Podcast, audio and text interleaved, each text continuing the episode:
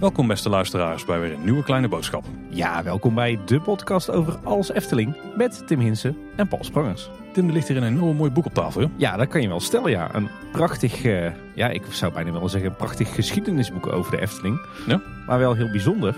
Niet uitgegeven door de Efteling zelf. Nee, want de luisteraars van onze podcast die hebben ons vast wel meermaals horen oreren over het eh, boek Herinnering aan Theo Hochwald, geschreven door Bram van Binnendijk. En eh, dat is een boek wat is uitgegeven of eigenlijk gelanceerd op eh, de Efteling en Anton Pieck verzamelbeurs van de Vijf Zintuigen. Die plaatsvond op 6 november 2022. Toen hebben we er alle twee meteen een exemplaar gescoord. Ja, dat was wel mooi, hè? want ik geloof dat wij alle twee eh, nog een beetje twijfelden of we naar die verzamelbeurs zouden gaan.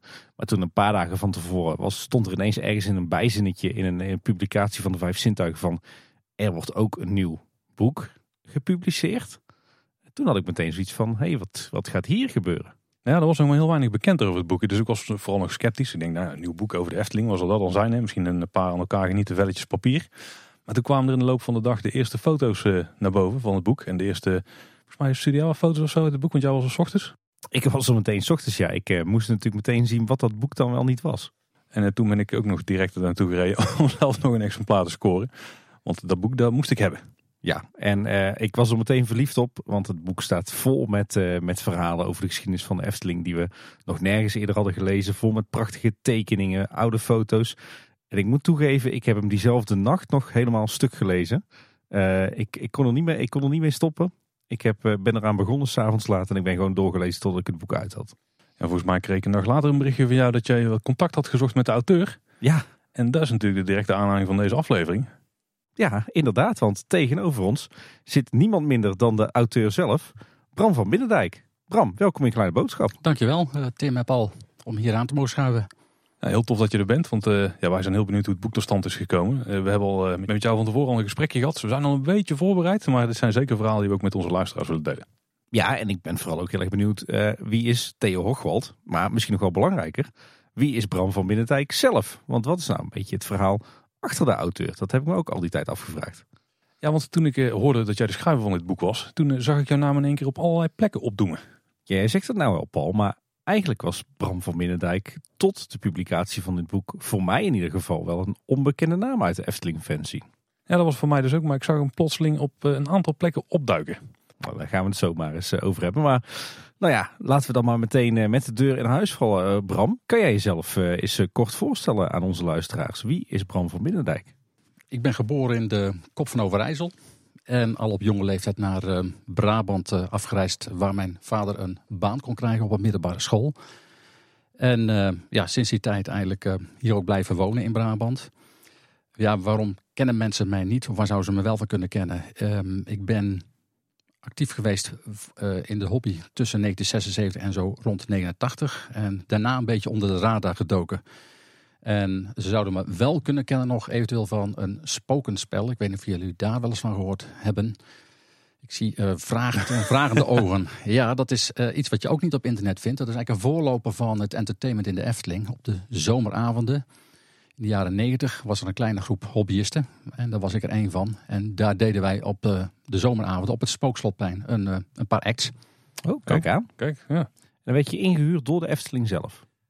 Inhuur is misschien een groot woord. We waren hobbyisten en de Efteling vond het ontzettend leuk. Ze faciliteerden wel alles, dus de muziek werd allemaal door hen geregeld, op cd gezet. Maar wij hadden zelf allemaal ehm vlaggen, vaandels en kostuums. En eh, een van de spelers was niet de geringste, dat was Jeroen Verheij.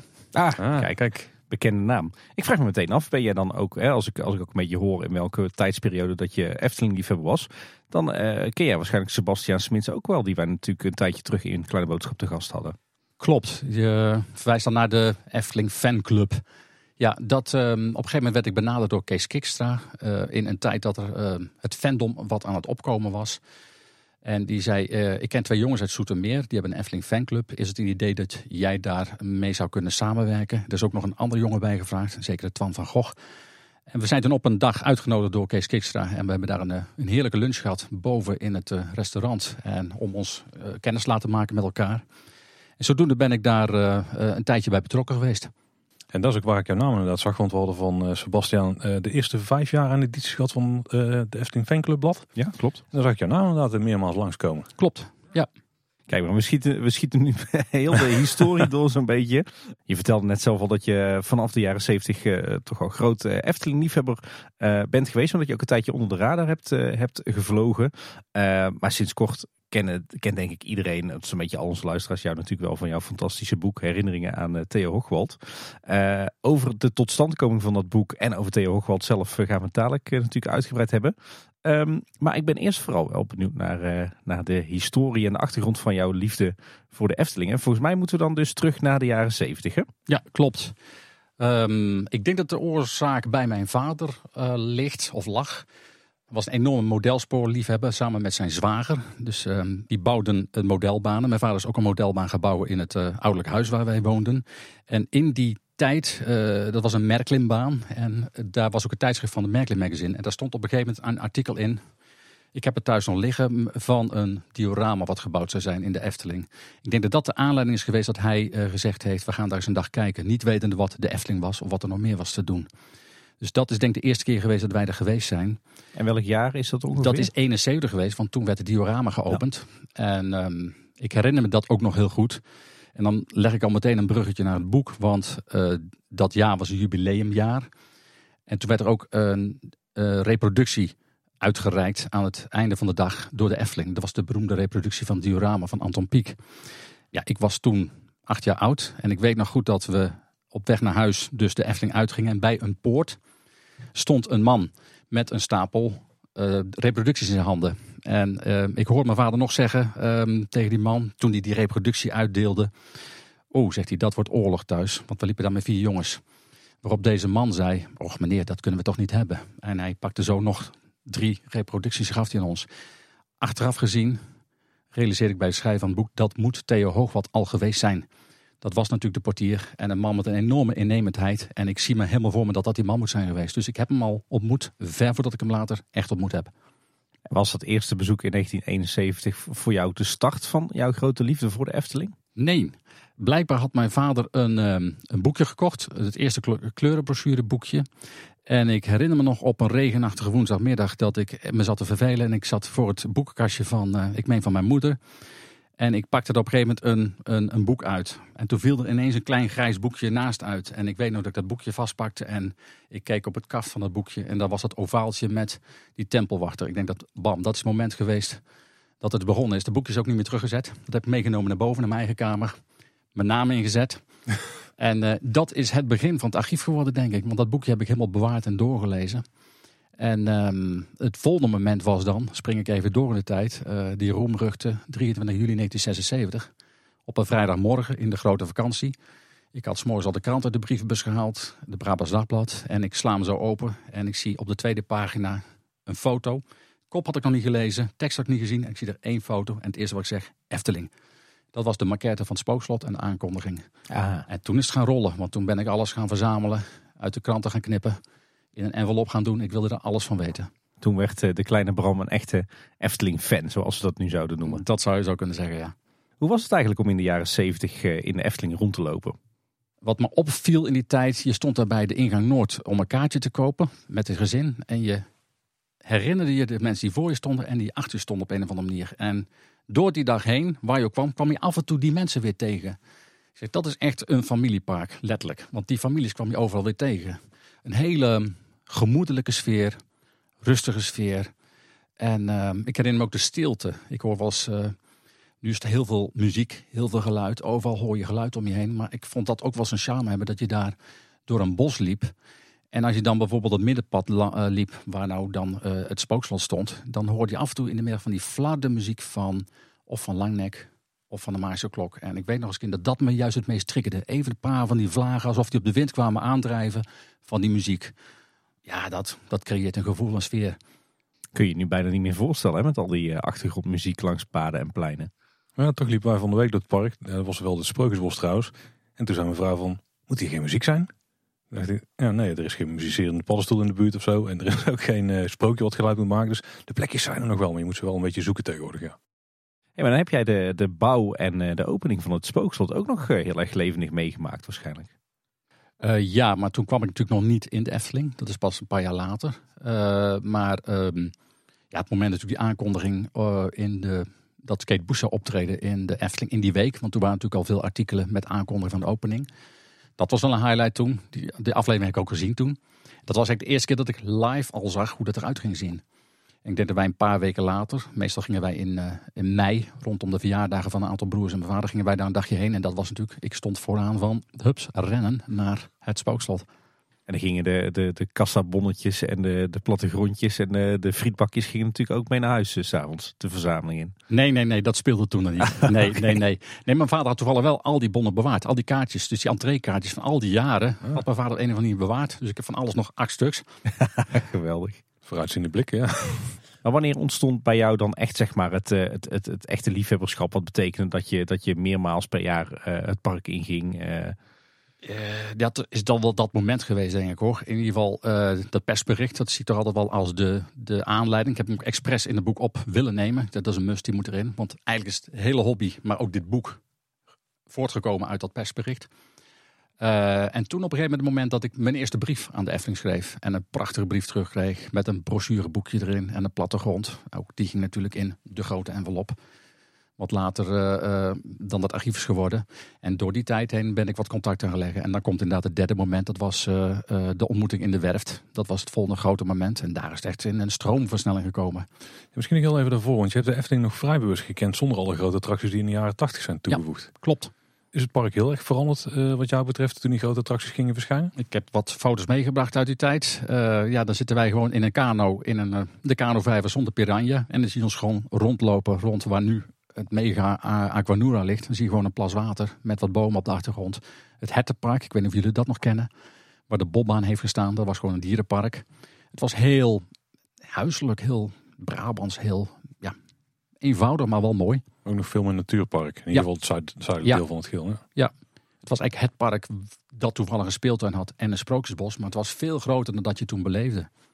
Wat feitelijk ook de aanleiding is geweest voor die bouw van het spookslot. Want er was toen wel een kanovijver en een roeivijver. Maar heel veel mensen die wisten niet eens dat het er was. Dus die kwamen er ook nooit. Het lag helemaal achter in het park. En ik denk dat wij het ook een keer per ongeluk gevonden hebben. Omdat we doorgelopen zijn. Ja, en uh, ik weet nog goed. Mijn vader nam ons dan mee in die roeiboot. En hij voerde ons dan rond. En dan zag je aan de andere kant aan die kano's varen. Ik denk, wow, als die omvallen. Die mensen hebben nat pak. Dus wij mochten er ook niet in. we waren acht of tien. Tot op een gegeven moment we een keer iemand naast die kano zagen staan tot op zijn knie. Ik zeg, oh hij is maar 20 centimeter diep. Nou toen mochten we wel van, onze, van mijn vader in, het, in de kano's. Hey, en meteen verliefd op het spookslot? Absoluut. Ja, blijft een highlight. Voor jou is al meteen duidelijk, dit is, dit is echt Eftelings. Ja. Dit is, ja. Kun je eens uitleggen hoe dat dan voelde in die tijd? Want kijk, wij zijn nu redelijk wat gewend. En toen we opgegroeid, toen waren we ook wel, ja, we waren ook al redelijk wat gewend. Want we kennen alles van de Efteling. En er waren ook al wat grotere shows en heel veel dark rides en zo. Maar Spookslot was echt gigantisch ten opzichte van alles wat ervoor in de Efteling was gedaan. En waarschijnlijk ook dus ten opzichte van alles wat je in andere parken, als je er ook kwam, was geweest. Want zoiets bestond gewoon niet in de buurt. Klopt, dat moet je, denk die hele Efteling leeg en bedenk alleen die speeltuin en de Sprookjesbos. En de highlight, in ieder geval in mijn ogen, was Fabiola. Dat was ja, de vrij, grootste vrij groot, ja. attractie die je had, maar ook de mooiste, met de meeste indruk. En dan ineens wordt er een stap gezet van naar een mega groot kasteel. Dus dat was in die tijd wel een hele grote stap. Ja, met de show vol special effects. We hebben recent een aflevering opgenomen waarin we nog even oreren over het spookslot. we zitten er nog helemaal in. Want ik, ja, ik vind het moeilijk om me voor te stellen hoe... hoe de show was indrukwekkend, maar als, dat, als het enige referentiepunt de Indische waterlelies is... dan moet het wel heel spectaculair zijn geweest. Was spectaculair. Ik weet op precies het moment, het eerste moment dat ik binnenkwam... dat je die gangen loopt en alleen al die ruïne zag in dat blauwe licht. Dat alleen al. Dat was al voor mijn gevoel mega. Ja, groot. Ja. Dan zie je een enorm decor met ruïnes. En je moet, je ogen moeten natuurlijk even wennen. Maar dat, dat, al, dat het aangelicht was, vond ik al geraffineerd. Gewoon dat het in maanlicht ligt. En dan bouwt zo'n show zich helemaal op. Ja, dat was uh, ontzettend indrukwekkend. Oeh, een beetje jaloers op die ervaring. ja, precies. En dan komen we uh, in de jaren tachtig terecht. En dan gaat er natuurlijk ontzettend veel veranderen. Uh, meteen al in 81 met de komst van de Python. Hoe heb je dat ervaren? leuke vraag, want dat was een onprettige ervaring moet ik zeggen. Ook weer die krant, de beroemde Brabants Dagblad. Um, ik herinner me ook nog, de vraag is wel eens, waar stond je op dat moment? Aan het aanrecht van in de keuken. Mijn vader was de krant aan het lezen en die slaat het blad om en die roept ineens vrolijk door de keuken. Er komt een achtbaan in de Efteling. En toen moet ik heel hard wat hebben geroepen. En ik ben achter hem gaan staan en ik zag die artist impression. Die stond echt pagina groot afgedrukt. Ik was niet blij en dat is een understatement. En dat kun je ook terugvinden in het archief. Je zult in die periode niks van de Python terugvinden in het hele archief. Dat is ook echt een gat in het uh, een hiaat in het hele archief. En langzamerhand, ik ging altijd met mijn broer in het weekend een rondje fietsen. Fietsen altijd even rond de Efteling. En toen zag ik op een gegeven moment hadden ze daar de buizen, de baandelen al neergelegd op dat uh, parkeerterrein Oost. Wat gewoon vrij toegankelijk was. Want het hek van de Efteling lag nog een stuk uh, naar achteren. Ze hebben die attracties bewust buitenpark gebouwd. Ja, en dan word je toch een beetje nieuwsgierig van wat gaat daarmee gebeuren? Hoe gaat dat eruit zien? En uiteindelijk zijn ze dat gebouw aan het opbouwen. Denk, hmm, dat wordt wel helemaal ingepast in het landschap. Het stationnetje had dezelfde kleuren weer. Dus heel langzaam ben ik dat toch een beetje gaan accepteren. Ja, en dan uh, de eerste dag dat wij dus in mei er zelf heen gingen, ja, wij moesten daar natuurlijk wel in. Toch wel. Ja, wel. Ja, ja, ja, Aantrekkingskracht heeft het dan toch. Ja. Vind het wel grappig dat je dat zegt. Je, je vertelde natuurlijk uh, aan het begin van de aflevering dat jouw uh, Efteling liefde een tijdje op een laag pitje heeft gestaan. Heb je in al die tijd wel een beetje de Efteling en, en de fans zien gevolgd of helemaal niet? je hebt nou de periode na de jaren 90 of ja, zo. Ja, ja. uiteraard. Ik, in die tijd er zijn individuen geweest, weet ik, die ook door dat spookslot getriggerd zijn. Um, dat zijn later twee Efteling-vrienden van me geworden. Ik noem bijvoorbeeld Jan de Bruin en Guido Kolegem. Die, uh, Guido bouwde thuis ook al een, uh, een, spookslot. Die ken ik toen nog niet. Die zijn ook wat jonger, zijn ook wel later begonnen. En in die tijd dat ik in de Efteling zelf mocht komen, zag ik ook geen andere fans. Dus ik wist niet beter dan dat ik de enige was. En pas later is, kreeg je de mini-Efteling, die kwam op. De fanclub kwam daarna weer. En daarna is eigenlijk dat hele fandom gaan groeien. Dus ik heb wel vanuit de, de ooghoeken gekeken wat gebeurt hier allemaal. Maar ik heb daar wel wat afstand van gehouden. Want ja, feitelijk beschouwde ik ze in eerste instantie als concurrenten. Ja. Dat klinkt misschien een beetje corny, maar dat was het wel. Van hé, hey, uh, dit heb ik opgebouwd, er komen meer mensen bij. Dus ik heb dat wel op afstand gevolgd. Maar ja, op een gegeven moment is het helemaal geëxplodeerd. En nou lopen er ja, wie zal het zeggen, 5000, 6000 diehards rond, als het niet meer is. Met gemak, ja. ja. Wel iets meer nog, denk ik. Ja. ja. ik denk dat we allemaal ook wel dat moment kennen uit, uh, uit onze kinderjaren. Dat we dachten dat we de enige en de allergrootste Efteling-fan ooit waren. Dat is heel herkenbaar. Maar, maar als je dan zo in de loop der jaren die verontwaardiging hebt, uh, hebt, hebt gevolgd. Die bijvoorbeeld ontstond in eerste instantie rond Max en Moritz of rond de Nest. Denk je dan nog, dat is heel erg vergelijkbaar met hoe ik me voelde in 1980, 1981 toen de Python werd aangekondigd? Uh, touché. Ja? Ja, ja, dat kan ik heel goed voorstellen. Mensen hebben een bepaald beeld bij zo'n Efteling. Iedereen heeft natuurlijk zijn eigen uh, idee en invulling van. Dus net als je een boek leest, uh, dat lees je met je eigen achtergrond en met je eigen fantasie. Waardoor het vaak heel lastig is om een boek filmt uh, net zo te waarderen. Omdat iedereen toch een bepaald beeld bij heeft. En zo groeit ook iedereen mee in zo'n Efteling. En dan zie je op een gegeven moment daar bepaalde dingen gebeuren of ontstaan. Waarvan je denkt, hmm, dit past niet in mijn beeld in ieder geval wat ik voor ogen hebt waar een Efteling in is en waar die naartoe gaat. Nou wordt er, nou wordt er tegenwoordig wel eens gezegd door mensen uh, om de Efteling heen van... oh, wat zijn de fans tegenwoordig toch kritisch hè, op de Efteling. Uh, maar als ik jou zo hoor, dan is dat eigenlijk iets van alle tijden. Ja, uh, ik denk dat het ook wel heel logisch is als jij... Um, of dat een Efteling is, wat dan ook, waar jij gepassioneerd voor bent. Dat roept een gevoel op en dat, dat roept een betrokkenheid op. En dat, uh, dat noemen ze een, soort eigenaarsproces. We zijn natuurlijk als fans helemaal een eigenaar van de Efteling. Maar dat gevoel gaat wel zoiets van, je zit aan onze Efteling. Waar gaat dat heen? Waar gaat het, uh, wat, wat, voor plannen hebben ze? Dus ik kan me heel goed dat gevoel nu voorstellen van fans die die ontwikkelingen zien. Dat was in die tijd ook. En ik herinner me nog, uh, ik spring even misschien een, een zijspoortje in. ik heb ooit een keer een gesprek gehad met directeur de Klerk. En die vroeg na afloop, ga je even mee het park lopen? Dat was op zich al een hele bijzondere gebeurtenis. En toen vroeg hij mij specifiek, wat zou je nou anders willen hebben in die Efteling? Moest ik even nadenken. Ik zeg, nou, ik weet niet of ik iets anders zou willen hebben. Maar, en toen heb ik even een voorbeeld aange, uh, aangehaald. Uh, ik was toevallig net die dag uh, in Fabiola geweest. En daar hing de mouw van de heks helemaal over de hand heen. Dat stoort je dan. Als je zegt, ben je kritisch? Ja, dat stoort me dan. Ziet dan niemand die daar die show bedient of die daar bij die attractie staat, dat dat niet goed is. Dus ik liet dat even aan passant vallen van, nou, ik zeg, ik zou het mooi vinden als er wat gelet zou worden op die details. -hmm, zei hij. Maandag erop kwam ik in Fabiola. Maar die mouw zat keurig perfect. is goed dat Ruud die vraag niet aan Tim heeft gesteld. Tim, jij weet ons weer lekker van het pad af te leiden. Dat was wel vaker doen een kleine boodschap. Dankjewel. Even terug naar de jaren 80, want er was denk ik nog een attractie die op een gegeven moment werd aangekondigd. Die misschien ook bepaalde gevoelens opriep. Carnaval Festival. Wow, Ja. gooit de knuppel in de hoenderhok. Ja, nou die kan je ook teruggooien. Nee, nee, ik laat hem lekker hier op tafel liggen, want dan eh, hebben we iets zo over te discussiëren. Jouw vraag achter de vraag is eigenlijk eh, hoe ik daarop reageerde. Ja, voor de, hoe, hoe, er werd, hoe het werd ontvangen door de fanscene op dat moment. Eh, ja, Dat is een heel modern. Nogmaals, de fanscene had ik weinig kijk op hoe die erop reageerde. Wat het bij mezelf deed, ja, dit was, als ik het mag zeggen, bijna vloeken in de kerk. Als je Anton Pieck neemt met zijn bestorven kleuren. En ehm, als je goed op zijn figuur let, die hebben allemaal iets karikaturistisch. Die zijn ook bijna bestorven. Als je een mannetje ziet, hebben ze altijd uitstekende jukbeenderen of scherp gepunte neuzen. Ehm, zet dat over, tegenover de primair gekleurde ronde poppetjes van het Carnavalfestival. Ja, een groter contrast kun je niet bedenken.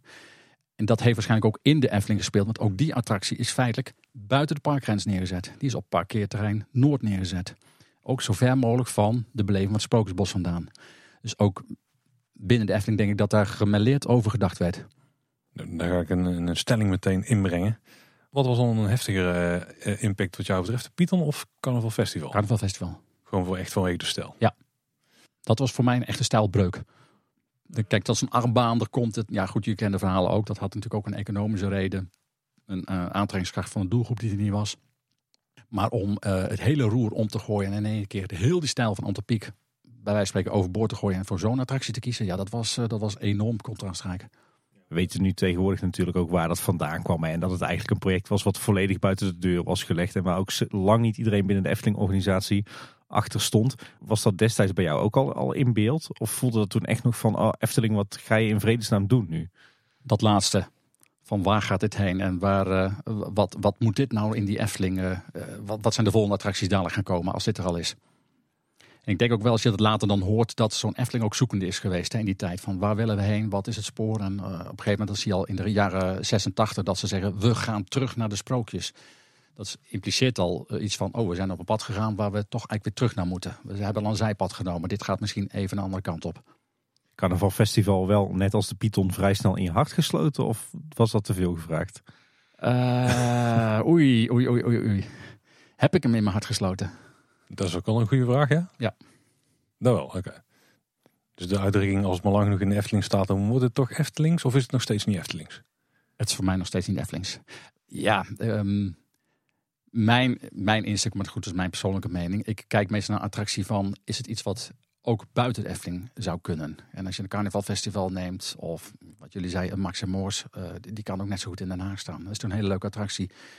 Fabula, ik weet niet of je dat, eh, jullie daar ook mee kwetst, maar dat is ook iets, ja, mooi zo'n film of eh, de voorganger. Maar dat kan ook ergens in de stad staan. Dat vind ik niet specifiek uit het brein van een Efteling eh, ontstaan. De Fabula staat ook letterlijk in een ander park op dit moment, dus dat scheelt. Dat zeg ik niks geks. Ja, de hele attractie zou ook niet meer staan in Burgersoer of zo. En kijk, wat leuk was in die eerste jaren dat de Efteling wel altijd vooruit liep op dingen. Dat was de eerste die met Piranha, met die bootjes kwam hier. En dan vervolgens zie je dat in andere parken ook komen. We thematiseren dat ineens meteen gigantisch goed. Dus daar lopen ze wel op vooruit. Ja, want inderdaad, zowel Python als Carnaval Festival waren voor jou en ik denk voor iedereen die de, die, die, eh, die de Efteling lief had op dat moment, waren een beetje eh, ja, toch twee keer een grote cultuurshock. Maar er werd in de jaren natuurlijk ook heel, wel, heel veel anders gebouwd. Eh, denk aan een halve maan, een piranha, een oude tuffelbaan. Daar zitten best wel wat attracties tussen die wel die Efteling signatuur hadden. Ja, en dan zeg je precies, eh, eh, leg je de vinger bij de goede plek, de gevoelige plek. Want dat heeft eh, bij mij in ieder geval veel meer, veel sneller die aanhechting gekregen. Als ik dan bijvoorbeeld het uh, schipsom op zich kun je zeggen, mm, die kan ook ergens anders staan. Maar als je het decor neemt, die is nog echt helemaal in de oude stijl geschilderd. Sterker nog, chef van Puienbroek was dat zijn laatste attractie. En dat kun je nog helemaal terugzien. Heel zijn signatuur, die hele kleurstelling is nog echt origineel jaren 70, 80 schilderwerk. Piranha daarna, het is een andere stijl. Die, die zie je meteen een andere stijl uh, decoratie, ook uh, qua verf. Rapunzel bijvoorbeeld, daar zie je op een gegeven moment weer de stijl terugkomen. Maar dat is toch wel een generatie later. Dus ja. dan zie je nog even verschil als je echt met een goed decoratie ook kijkt. Maar goed, die, die schurkt ook weer tegen die oude decoratiestijl aan, uh, aan van vroeger. En een klassiek Tom van de Ven ontwerp natuurlijk. Hoe, hoe heeft jou, jouw liefde voor de Efteling zich in de jaren tachtig eigenlijk ontwikkeld? Hè? Want je zei al in het begin, uh, je nog niet zo vaak in de Efteling en had je ook geen weet van andere fans. Maar hoe heeft zich dat in de loop der jaren ontwikkeld toen? Uh, jaren 80 noem je, nou, je krijgt natuurlijk 82 op een gegeven moment. En dat was de grote dag dat in de werft de Efteling zich helemaal manifesteerde. Ja, dat was een gigantisch wauw moment. Voor heel velen, maar zeker voor mij. Want ineens kwam die Efteling naar je toe, kwam naar buiten. En uh, ik weet niet of jullie het meegekregen, maar toen werd ook de eerste uh, uh, animatronics van Fata Morgana werd toen gedisplayed. Nog helemaal met trekkabels overigens, met die moeren die draaien. Al maquettes stonden daar. Ja, dat was een walhalla voor Efteling-liefhebbers zoals ik. Woonde je op dat moment al in Brabant? Toen woonde ik al in Brabant. Ah, kijk, dat was wel makkelijk. Hè? Ik denk misschien ben je speciaal vanuit Overijssel naar Kaatsheuvel gereisd om te aanschouwen. Maar... Nee, maar ik was al in 1970 verhuisd hè? Oh ja, sorry. Ja, ja. Want kun je eens vertellen hoe die eh, dag eraan toe is gegaan? Want we hebben het uh, Mario wel eens horen vertellen, maar wij zijn natuurlijk niet geweest als bezoeker. Die dag in, uh, in de werf bedoel ja, je? Ja, ja, dat zat nog een dag vooraf. Dat was vrijdag namelijk. Um, ik zat op school in Tilburg en ik dacht, um, ik had natuurlijk al gehoord dat die manifestatie aankwam. Ik denk, laat ik eens heel ondeugend op de fiets langs de werf gaan, want misschien zijn ze al aan het opbouwen. En um, ik heb daar mijn fiets geparkeerd. Ik ben naar binnen gelopen heel onnozel. Alleen die eerste hal. En daar zie ik dus Hollebolle Gijs staan. Ik denk, wauw, daar staat Hollebolle Gijs. Totaal niet in de gaten dat in die hal daarnaast het grote gebeuren was. Ik sta voor die Hollebolle Gijs en ik hoor achter mijn vrouw zeggen... Ton, kom je me dadelijk even helpen?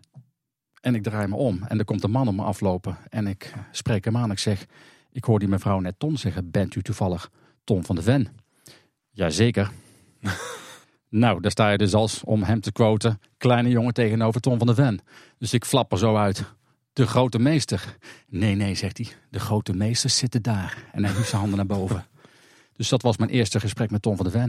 Ik heb me heel snel even gevraagd, uiteraard, over het spookslot. Van hoe is dat tot stand gekomen? Nou, toen vertelde hij de dingen die ook in het boek leest. En uh, ja, dat was mijn eerste ontmoeting toen. En daar was ik al zo van onder de indruk. Ik ben naar huis gegaan en uh, gedacht, volgende morgen kom ik terug. Maar ik had wel mijn schrift meegenomen. Ik dacht, als die man er nou weer is, dan laat ik hem tekenen. En jawel hoor, hij stond daar. Ik zeg, mag ik een handtekening van u hebben? En die heb ik nog van hem gekregen. Kijk, geweldig. Ik kan me helemaal voorstellen als wij uh, in die tijd al geboren waren en al kleine Efteling-fans waren geweest, dan denk ik dat we minstens net zo enthousiast waren. Zoiets zouden ze van mij uh, best wel nog een keer mogen doen. Zeker. Kijk, we hebben het natuurlijk net al over de, de Efteling-stijl gehad en die, die signatuur die de Efteling heeft. Er kwam natuurlijk op een gegeven moment een uh, Dark die wel helemaal in het straatje paste. Fata Morgana. Absoluut. En die bouw heb je ook helemaal kunnen volgen natuurlijk. Ja, dat was in de tijd dat ik uh, achter schermen mocht komen. Nou, um, zoals je ziet de foto's uh, in het boek, die spreken letterlijk boekdelen. Ik heb toen um, een telefoontje gewaagd aan Stefan Oerlemans. Die was toen hoofd van exploitatie. Uiteraard via het voorcontact van Theo. Uh, die had mij al geïntroduceerd wie ik was. En um, ik hoorde nog zeggen, hij belde de, de aannemer op, hoofdaannemer van Fata meneer Van der Pluim, ik vergeet zijn naam nooit. Daar staat hier een meneer Binnendijk, zou die even bij jullie mogen komen kijken? Ja, was geen probleem. Ja, en dan moet je je voorstellen, ik wist nog helemaal niet hoe die attractie eruit zou komen zien. Er was ook niks van bekend gemaakt, gepubliceerd. Er werden gewoon funderingen gelegd. Dus op een gegeven moment loop ik daar door kanalen heen, waarvan ik niet weet wat moet dit worden. Maar ik was wel uh, zo alert om te zeggen, ik moet die foto's van maken, want straks weet je wel wat het is gelukkig dat ik het gedaan heb. En nu kun je terugdenken van, oh ja, dat is dat kanaal. Oh, daar zit dat. Oh, daar zit die haven, weet je wel. Je moet je voorstellen dat het gewoon een, een open vlakte is met een betonnen bak.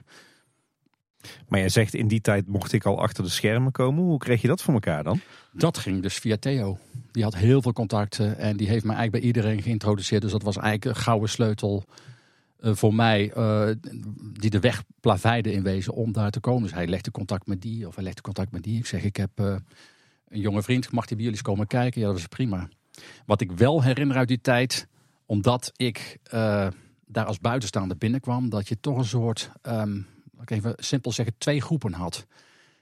Binnen die Efteling. De ene groep vond het geweldig, leuk dat je belangstelling had voor, voor hun werk en heel enthousiast was. Er was ook een beetje een groep die dacht van, hmm, wat komt hij hier doen? Wat komt hij hier kijken? Of weet je wel. Dus dat merk je wel in het begin. Uh, tot het moment dat er in de Maasroute, dat is een lokale krant bij ons, een artikel stond van mijn broer en ik over de modelbaan. En die kopte, twee hobbyisten hebben een kleine Efteling op zolder. Dat artikel is door de PR-afdeling uitgeknipt. En in die tijd had een soort knipselkrant binnen de Efteling. Die werden overal op kantines neergelegd of bij werkplaatsen. En daar gingen heel veel ogen open van, oh, wacht even.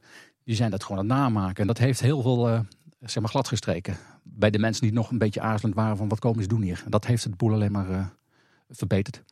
Maar daarna kon je dus bijna vrijelijk rondlopen door de Efteling, ook achter de schermen en ook als het park dicht was. Ja, voor zover het open was natuurlijk, want het was in de winter. Eh, je mocht niet zomaar een attractie binnenlopen en er waren ook mensen bezig wat dan ook. Dus daar werd van tevoren wel even afgesproken. Maar gewoon het feit dat je Ik vond het geweldig. Door een herfstige of winterachtige Efteling mag lopen. En ik weet niet of die uitspraak wel eens gehoord heeft, maar Anton Pieck heeft feitelijk die Efteling ontworpen voor één persoon. Zo is hij gaan kijken van wat als daar één persoon rondloopt, wat moet hij zien? Vandaar je allemaal kronkelende paden ziet in Sprookjesbos. Van het moet een verrassing zijn. Wat ligt er om die volgende bocht? En uh, dat moet dat effect uh, teweeg brengen. En dat kon je alleen maar meemaken als je in de winter daar liep zonder toeristen. Dat was wel een hele bijzondere ervaring. En je hebt die Fata Morgana dus ook stap voor stap van een betonnen vaargeul naar uiteindelijk de attractie zien worden die het nu is. Ja, ja. Dan ga ik nog iets vertellen, dat vind je niet leuk. Ze waren op een gegeven moment vlak aan het eind de pop aan het aankleden. En ik denk dat dat niet eens de, het jaar van de bouw was. Maar het kan ook zijn dat dat een jaar later was, in de winter, dat ik ook mag komen. En daar staan net een paar dames uh, in de pascha-scène de kostuums weer uh, op te hangen. En toen was ik zo vrij om heel ondeugend te vragen: zou ik alsjeblieft ook een pop mogen aankleden? Oh, pak die maar. Dus ik heb nog steeds, als je in de pascha-scène kijkt en je ziet die man met die blauwe uh, mantel aan op de achtergrond op zijn rug, die heb ik toen een keer mogen aankleden. Wat ook heel simpel is, want dat is gewoon klittenpand en om zijn schouder hangen. Daar zijn we stiekem wel een klein beetje jaloers op, Paul. Daar gaat er wel, ja. nou, waar ik wel benieuwd naar ben, want dat is natuurlijk het eeuwenoude, um, bijna feit waar de Efteling dan mee schermt. Dat, dat ze het liefst niet een kijkje geven achter de schermen, want dan zou de, uh, dan zou de magie doorbreken. Maar is het in jouw geval waar? Want jij hebt dus heel veel achter de schermen mogen kijken en je bent nog steeds gefascineerd gebleven door de Efteling. Hele goede vraag dit. Um, ik ben het er wel mee eens, maar ik ben het eigenlijk ook niet mee eens. Uh, om twee delen. Kijk, je hebt, laat het even heel zwart-wit zeggen. Je hebt een groep, het publiek, de gasten, die komen voor een dagje Efteling. Die vermaken zich aan wat ze zien. Die mogen de betovering hebben. Maar ik denk dat daarnaast de groep Efteling-fans, die betovering wordt niet minder. Sterker, die betovering wordt alleen maar meer. Als je dan ziet hoe het gemaakt wordt, hoe daarover over nagedacht wordt, hoe men een bepaald effect creëert, of hoe die poppen vormgegeven worden. Ja, het feit dat ik hier al 44 jaar mee bezig ben, geeft al aan dat dat een, uh, een voedingsbodem is voor passie. Dat doet niks af aan de betovering. Dan leg ik even een bruggetje naar uh, de museumexpositie die nou is in het Noord-Brabants Museum. Daar werd ook over gediscussieerd van moeten we die kelters van Vogelrok opengooien? Want dan zou de betovering verbroken worden. Ik denk dat dat, dat, dat niet, dat dat niet zo zal zijn. Integendeel, ik denk dat je juist in deze tijd dat er heel veel fans zijn en dat de geschiedenis van de Efteling gewoon hot is. Kijk naar het boek, kijk naar het museum, hoeveel bezoekers daarop afkomen. Efteling doet er wat mee. Haal die kelders open. Daar gaat echt geen betovering verloren. Nee, dus jij zegt eigenlijk, je hebt zeg maar de, gewoon de, de normale bezoeker aan de Efteling. Daar is die betovering heel belangrijk voor dat je dat in stand houdt. Dus je moet niet op nationale televisie een kijkje achter de schermen bieden. Maar die, die groep trouwe fans, die toch alles willen weten over de Efteling. Daar kun je best uh, af en toe een tipje van de sluier voor oplichten. Want ja, hun liefde voor de Efteling zal er zeker niet minder door worden. Nee, absoluut, koester dat ook gewoon. Nou, dat kunnen we alleen maar onderschrijven, denk ik. Ik, ik besef nu net, misschien gaan we een beetje ver voor deze aflevering, maar dat de Efteling daar misschien ook wel een soort voorbeeldfunctie kan hebben. Want het is volgens mij een beetje een algemeen maatschappelijk, uh, nou, niet een probleem, maar dat beroepen die je uitvoert met je handen, die worden uh, als minder gezien of weet ik veel wat. Nou, daar ben ik het ten eerste absoluut niet mee eens. Maar de Efteling juist het perfecte bedrijf is om te laten zien wat voor toffe dingen je kunt doen. Je hebt zeg maar uh, de verwondering, maar die wordt gewoon gemaakt door mensen. Die wordt in elkaar gezet en de, is gewoon ook handwerk voor een groot deel. En vakwerk voor een heel groot deel. En dat ze dat best wel mogen uitdragen. Het zijn vaak de, de ontwerpers die naar voren worden geschoven. Maar het zijn juist dus de mensen op de voorgrond die uh, juist aan die figuren werken of zo.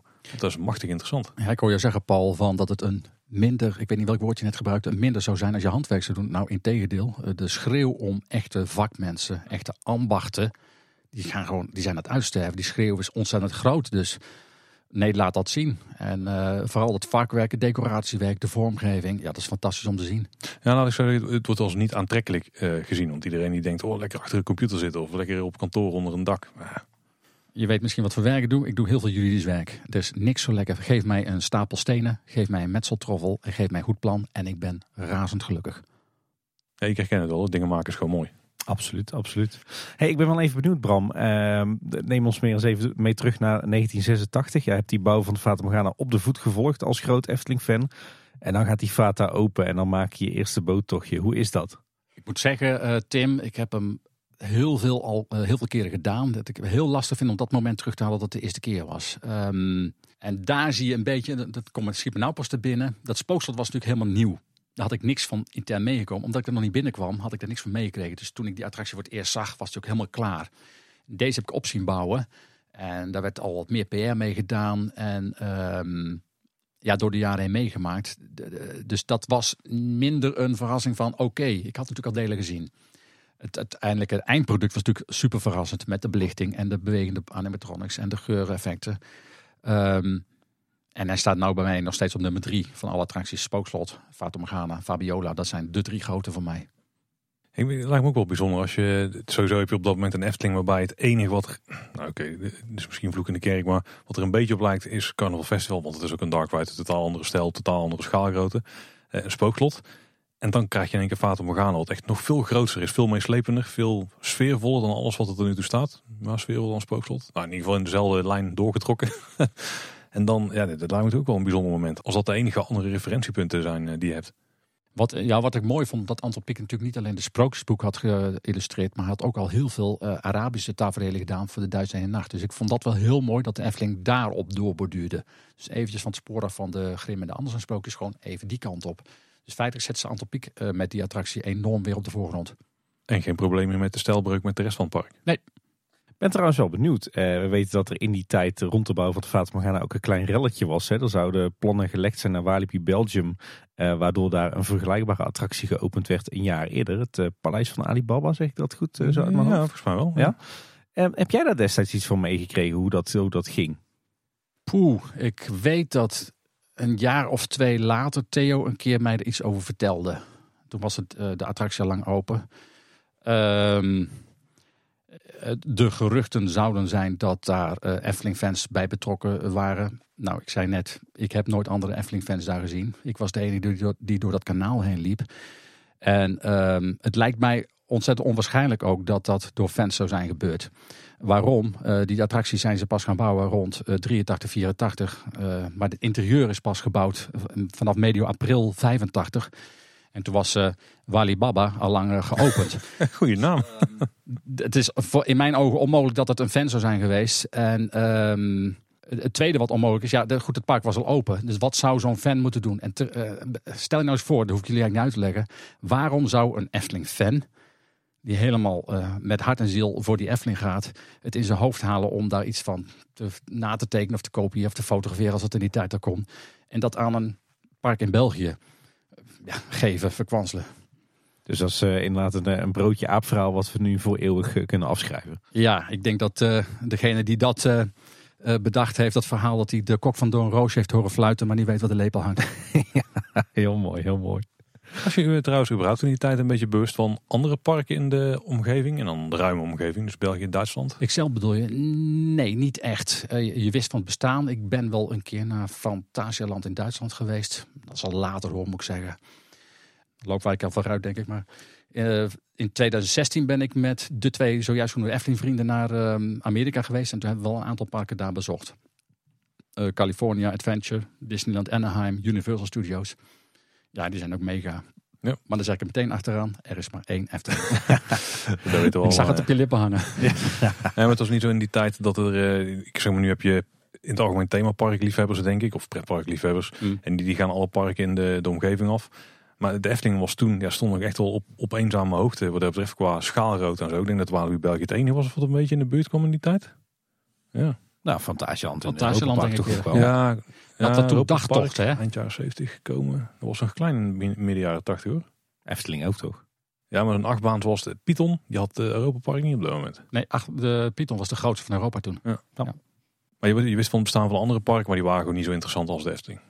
Nee, weet je, we zijn veel mobieler ook nu, denk ik. Ik bedoel, ik was gewoon student. En eh, jij gaat niet zomaar even daarheen. En zeker niet in je eentje. En de- van een Efteling-fan zijn of fans van parken was toen ook helemaal nog geen sprake.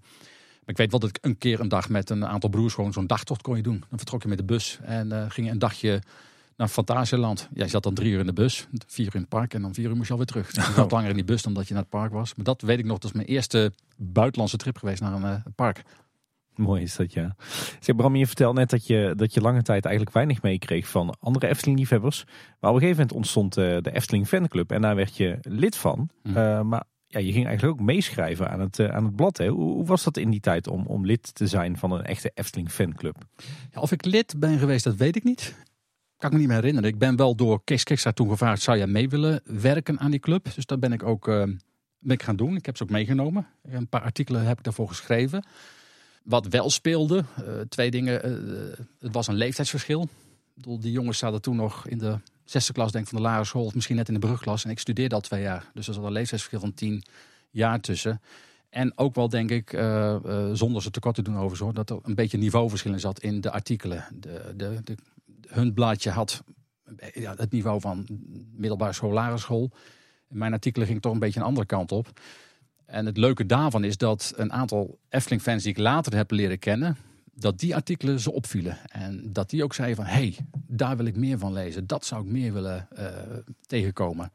En dat is eigenlijk al een soort opmaatje aan de verhalen die je 40 jaar later in het boek ziet. Ja, daar gaan we natuurlijk zo meteen uitgebreid over hebben. Maar wat schreef je dan voor artikelen voor de Efteling Fanclub? Ik heb er eh, drie geschreven.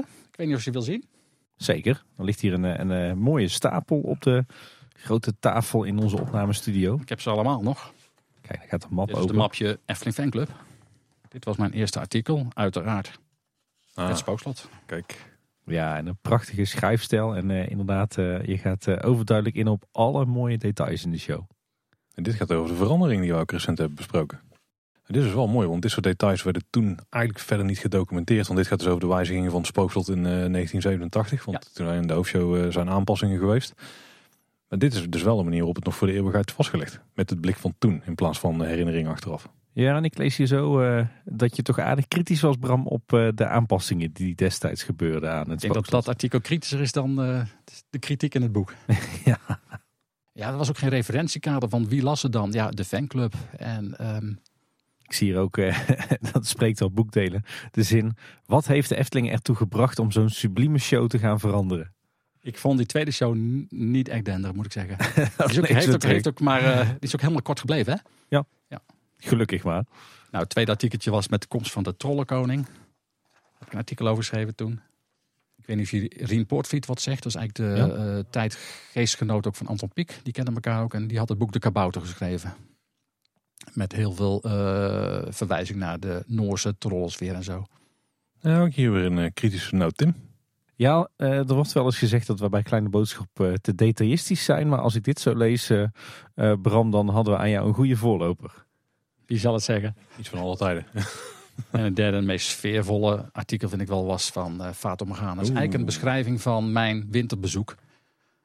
En daar zie je al ehm, hoe de sfeer van de Efteling probeert te beschrijven. Dat op zo'n moment even de zon doorbreekt en dat je over zo'n eh, paadje loopt. En ineens de geur van het bos ruikt. En ik denk, ja, dit is de Efteling zoals die 40 jaar is geweest. Ja, 11 februari, dus het is gewoon midden in de winter geweest. Ja. Je hebt ook een hele mooie schrijfstijl. Dankjewel. Oeh, je gaat op pad naar de popdokter van het park, Marie van Heumen. Nog steeds bekende naam, hè? Moet er niet te lang eh, hier naar kijken, want ik lees gewoon het hele artikel. om het op te nemen. Je schrijft heel beeldend, eh, Bram. eh, en met heel veel superlatieven, daar, eh, daar hou ik wel van. Ik kon niet laten om te vragen of ik misschien, ja hoor, even later mocht ik een van de gasten van de Pasja letterlijk in zijn hemd zetten. Daar hebben we hem. Nou, heel tof dit. Hey Bram, we hebben het eh, al een, eh, een heel aantal keer eh, in deze aflevering gehad, zijdelings over Theo Hochwald. Natuurlijk, ik zou bijna zeggen, het leidend voorwerp van jouw prachtige boek. Wat natuurlijk de aanleiding is waarom we hier tegenover elkaar zitten in de Kleine Boodschapstudio. Met de korte ei bedoel je dan, hè? Ja, ja, Ja, ja. precies. Ik ben nu al heel erg benieuwd. Ehm, nou, allereerst voordat we het erover gaan hebben wie Theo Hochwald nou eigenlijk was en wat hij deed. Ehm, hoe is dat nou eigenlijk gelopen? Hoe ben jij voor het eerst in contact gekomen met Theo Hochwald? Ja, nou feitelijk eh, is dat de openingszin al van, eh, van het boek, zoals je weet. Ik was die dag in de werft en ehm, het eerste in die grote zaal dus, die ik de dag ervoor nog niet gezien had. En mijn oog werd meteen getrokken door een, wand met allemaal originele Anton Pieck tekeningen die dan nooit daarvoor aan de buitenwereld waren tentoongesteld. En die zat ik allemaal heel minutieus te bekijken. En wat er allemaal bijgeschreven was. Nou ja, dat hoef ik jullie niet uit te leggen. Zakdoek onder de kin natuurlijk. Want het kwijlde allemaal.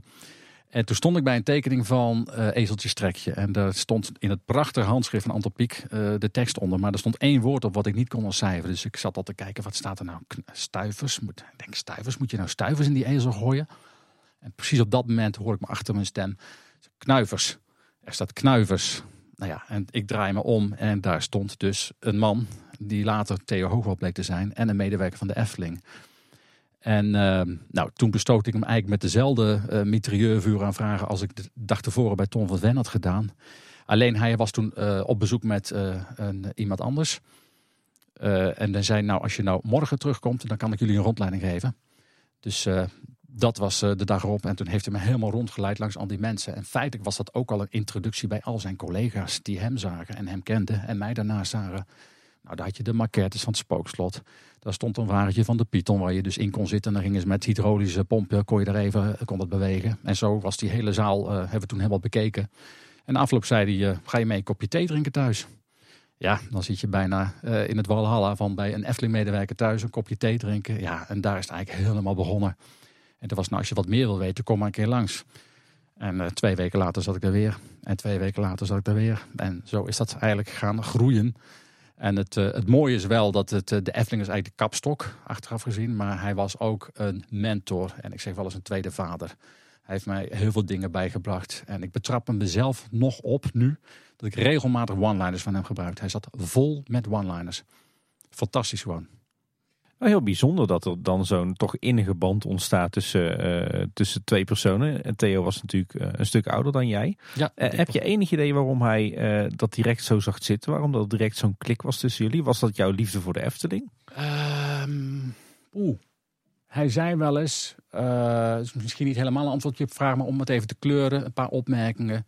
Hij zei: Door jouw passie en jouw liefde en de vuur die ik in je ogen zie voor die Efteling, ben ik zelf heel anders naar die Efteling gaan kijken. Dat raakte mij wel. Van oké, dus jij werkt hier. Uh, jij bent hier begonnen van het begin. Je hebt dat natuurlijk al die keren meegemaakt. Maar voor jou is het gewoon werk. Even heel plat gezegd. En uh, ondanks dat het een heel bijzonder park is. Maar doordat hij mij leerde kennen, is hij heel anders naar zijn eigen werk gaan kijken. Omdat hij ineens een jong gastje naast zich ziet. Die vol vuur en vlam uh, zijn passie zit te delen. Dus hij werd er ook weer helemaal in meegezogen van oké, hebben wij dit dus weggezet? Is dit het wat, wat het bij jullie doet? Hmm. En dat heeft die, die band min of meer uh, versterkt met elkaar. En zo is eigenlijk een hele hechte vriendschap ontstaan die uh, tot zijn overlijden heeft voortgeduurd. Ja, ik weet nog goed, er zat ook hele gewone triviale zaken bij. Want ik was natuurlijk een hele brave student. En hij heeft gezegd, joh, als je straks uh, jurist bent of advocaat of wat dan ook. Zul je toch eens een keer op een feestje een sterk drankje moeten nemen. Dus bij hem heb ik geleerd om alcohol te drinken. Gewoon een wijntje hoor. Ja, ja. ja hij zei, ooit zei hij, je kan niet altijd met een colaatje aankomen. Nou, dat soort dingen. Dus dat zijn meer de levenslessen die je eromheen hebt geleerd. Dat is echt een mentor, ja. ja dat is wel duidelijk. Hoe werd er eigenlijk binnen de Efteling uh, gereageerd op jullie uh, vriendschap? Want er was ineens dus een, een prominente Efteling-medewerker die al decennia in het park werkte. Die ineens telkens een, een jong gastje met zich meenam door de Efteling heen, achter de schermen, die alles liet zien en alles vertelde. Hoe, hoe landde dat binnen de organisatie? Ik kan me voorstellen dat deze vraag stelt in deze tijd. Maar dat speelde toen helemaal niet hij is nu prominent, omdat ik een prominent in een boek etaleer. Maar zo prominent was dat toen helemaal niet. Je was gewoon medewerker. En die zat op de schildersdecoratieplaats. En een andere collega die net zo prominent was, zat uh, op de carousel. Het was een familie, laat ik maar gewoon zeggen. Die mensen werkten daar met een bepaalde passie met elkaar. En die kennen elkaar. Uh, het was meer dan gewoon een bedrijf met collega's, laat ik het zo zeggen. En dat was er. En ja, hij nam iemand mee. Ja, dat heeft ook wel een beetje vreemde ogen uh, op, wenkbrauwen laten optrekken van... hé, hey, wie neemt hij daar mee? Dat zal hetzelfde gespeeld hebben. Maar gebeurde dat wel vaker dat uh, bijvoorbeeld kinderen werden meegenomen of zo? Want eh, een vriend van me, dat is een neefje van Hans de Roy. En die mocht ook wel eens kijken bij Vater gaan achter de scherm of zo, weet je wel. Was het, gebeurde dat veel in die tijd? Of? Dat weet ik dus niet, want dan praat je dus over kinderen van medewerkers. Dat zag ik dus niet. Het ging buiten mij om. En uh, de keren dat ik kwam, ja, dat zal er zijn geweest vier keer in een winter, vijf keer in een winter. En dan ging er weer een jaar voorbij en dan kwam er weer een keer. Dus dat zag ik ook niet. Maar ik neem aan dat uh, kinderen van uh, personeel gewoon mee, die werden gewoon meegenomen. Die mochten over. Ja, dat, dat, dat was allemaal niet zo uh, beschermd en, en afgeschermd en noem maar op. Het was heel spontaan, denk ik ook. En ik denk ook wel dat er toen de speelde van, je hebben iets bijzonders. laat ze maar zien, laat maar eens kijken. Ik denk dat het een enorme luxe is geweest voor jullie toen. Absoluut, absoluut, absoluut. Als ik terugdenk, denk ik, het is bijna onmogelijk om dat nu voor te stellen, wat het mogelijk is. dat is gewoon absoluut niet mogelijk nu. Ja. En ik heb natuurlijk ook wel uh, meegemaakt, misschien weer daar nou een vraag over stellen, dat op een gegeven moment werd het ook steeds, uh, werd het kritisch naar gekeken. En zodoende werd het ook steeds uh, ingeperkter. En dat is ook een van de redenen geweest waarop ik op een gegeven moment zei, jongens, ja, dit is niet meer leuk. Op een gegeven moment werd het niet meer leuk als je iedere keer moet presenteren wie ben je, en uh, wat doe je hier en hoe kom je hier? En dan moet je elke keer weer je verhaal gaan doen. Dus op een gegeven moment is die Efteling wel kritischer geworden op al die mensen die van buitenaf binnenkomen. En ik denk ook wel terecht tot op zekere hoogte. Je, je triggerde me net wel, want je zei net, de Efteling was in die tijd één grote familie. Nou, je hebt al verteld hoe het was om in de jaren 70, 80 als bezoeker door het park rond te lopen. Mhm. Maar hoe zag die organisatie in de jaren 70, 80 eruit? De, de Efteling als bedrijf? Leuk en kleinschalig. Als ik je ga vertellen, als ik zeg Tom van de Ven, roept dat meteen bij jullie in beeld op. Maar kun jij je voorstellen dat Tom van de Ven samen met collega Marcella van der Hoven gewoon de post had open te maken? Denk je nou echt dat hij een heel jaar bezig was om een torentje voor Rapunzel te tekenen? Of een, eh, een eh, noem maar eens wat. Kijk, Vaart Morgana waren grote projecten. Maar die draak in het, eh, in de Sprookjesbos, ja, daar heb je geen jaar voor nodig. Dus die moest natuurlijk ook werk hebben. En op een gegeven moment kwam ik ook binnen, zat hij gewoon de post te openen. Dus het was allemaal nog net die nasleep van de jaren 50 van jongens. ehm, we zijn een bedrijf en als je even geen werk hebt, pak dat bij die afdeling op. Pak dat bij die afdeling wat aan. Dus het ging allemaal door elkaar heen. Dat heeft natuurlijk ook een enorme band ges- eh, geschapen tussen die mensen. Ook heel anders dan nu. Ja, een heel ander bedrijf geworden in de, in de loop der jaren. Hey, dan is het nu tijd voor de vraag die al de hele aflevering bij mij op de lippen brandt. En ik denk eh, ook wel bij eh, onze luisteraars. Want wie was nou eigenlijk Theo Hoogwald? Theo Hoogwald, ehm, als ik erover terugdenk, ik heb door alle verhalen rondom de Efteling realiseerde me dat ik eigenlijk heel weinig weet van hemzelf. Ehm, ik heb recent nog wat informatie gekregen van zijn schoonzoon. Theo Hoogwald was iemand die kwam uit Rotterdam. Zijn ouders woonden daar. En zijn vader was ehm, schipper op een Rijnaak. En die voer tussen Rotterdam en Aken. En ehm, ze waren met acht kinderen thuis. En zijn vader is op een zeker moment verongelukt. En dat betekent dat moeder het gezin niet meer kon draaiende houden. Dus toen zijn eh, twee kinderen van het gezin, dus Theo en zijn zus eh, Jo, zijn naar Kaatsheuvel ehm, verhuisd. Ondergebracht bij een zekere boer Klein. Eh, tussentijds nog naar Limburg geweest, maar uiteindelijk weer teruggekomen in Kaatsheuvel. En daar is hij verder opgegroeid. En uiteindelijk zijn vrouw gevonden, Mien Kolsteren. Zijn zus is daar ook blijven wonen. En ehm, dat is het verhaal van hem. Ik weet wel van zijn broer. Een broer van hem is gesneuveld in de Tweede Wereldoorlog. En die ligt op het eh Ereveld in Loenen. En daar zijn we, Theo en ik, nog een keer geweest. We hebben dat, eh, die begraafplaats ook nog een keer opgezocht. En hoe kwam hij dan bij de Efteling terecht? Hij was magazijnchef bij een schoenenfabriek. En ik durf zomaar te fantaseren dat het wel eens de schoenfabriek van Stefan Oelemans geweest zou kunnen zijn. Maar dat is eh giswerk van mijn kant hoor. Op een gegeven moment is hij benaderd vanuit ehm, burgemeester van der Heijden. En toen ik het boek zat te schrijven, realiseerde ik me eigenlijk van wat zou die tijd zijn geweest? Hoe komt het dat deze man nou net is gekozen? Ehm, als je directeur Salet hoort zeggen dat de gewone burger en de middenstand niet in het kraanveld kwam. Als je dat koppelt aan de persoon van burgemeester van der Heijden. Als je dat koppelt aan Theo Hoogwald. En als je dat mengt. Dan denk ik dat de intentie van Van der Heijden was om er een heel erudiet park van te maken. Ehm, de medewerkers daar waren, met alle respect gezegd, mensen uit het Brabantse volk. Een, een frietboer die failliet ging. Een schoenfabrikant die zijn bedrijf verkocht. Ehm, die zaten in dat werkniveau. Ik denk dat Van der Heijden iemand wilde hebben die zijn park moest vertegenwoordigen. En dat was een man als Theo Hoogwald, was daar de figuur voor. Die had de uitstraling. Die had het uh, charisma, zou je nu zeggen. En uh, dan, als je nou zegt, wat is de belangrijkste zin uit het boek? Dan spring ik misschien even wat vooruit in de toekomst. En is dat één zin die Annie Klis zegt. Feitelijk hoorde Theo Hoogwald niet in die Efteling thuis. Dat is denk ik de allerbelangrijkste zin in het hele boek. Die man had een, die kwam van een hele andere uh, achtergrond en had een hele uh, niet-Brabantse uitstraling. Maar dat heeft bij mij wel even een mindset gegeven, want dat was ook het cachet denken wat die Efteling moest uitstralen. Een mooi, chic, net park. En hij werd eigenlijk gevraagd om het visitekaartje van de Efteling te zijn, hè? Klopt, ja. Dus uh, zoals hij dat zegt, met het reception. hij stond aan de poort, samen ook op de foto zie je hem ook met Chris Spranger staan. Bekende naam vanavond. In ja, ja, zeker. Ja. ja. Uh, en, en, daar rolde hij zo in, maar uh, zoals hij zelf ook uh, zichzelf een beetje neutraliseert. Zegt dat was eigenlijk, we moesten de gast opvangen en zijn aanwijzing geven op parkeerterrein. Maar dat doet niks af aan zijn presentatie. Zoals ik er straks al zei, van, zoals ik me dat herinner als klein manneke, dat ik die man tegen lijf liep. En toen al de indruk kreeg van wauw, die man heeft een uitstraling. Die wist de gasten ook inderdaad aan te spreken op zo'n manier van, van u bent hier in de Efteling. U moet er een fijn dagje aan overhouden en er moet thuis geen oorlog worden. Hier heeft u nog een paar tekeningen. Die, dat is de persoon Theo ten voeten uit. Hele vriendelijke man, hele uh, milde man, zeg maar. Ik ken, ik ken ook nog een, een, hele oude foto van hem, staat trouwens natuurlijk ook in jouw boek. Die ook strak in pak uh, gekleed is, hè? Altijd netjes. Ja, hij had altijd wel een schildersjas aan. Maar je zag eronder had hij al een stropdas aan. Trui aan, een stropdas. Altijd zijn schoenen gepoetst. En uh, ja, daar werd natuurlijk al een beetje lacherig naar gekeken. En ik heb van hem geleerd ook altijd de pook van je fiets, de standaard, niet met je schoenen omhoog doen. Hè? Altijd met de hand. Ja, wij zijn gewend even, even je schoenen tegenaan te gooien. Maar als je goed kijkt, krijg je op een gegeven moment allemaal krassen aan de binnenkant van je schoenzool. En hij kwam uit die schoenenwereld. Schoenen waren voor hem toch wel een ding. Het is wel leuk dat op die manier ook weer naar de bron van de Efteling uh, teruggegrepen wordt.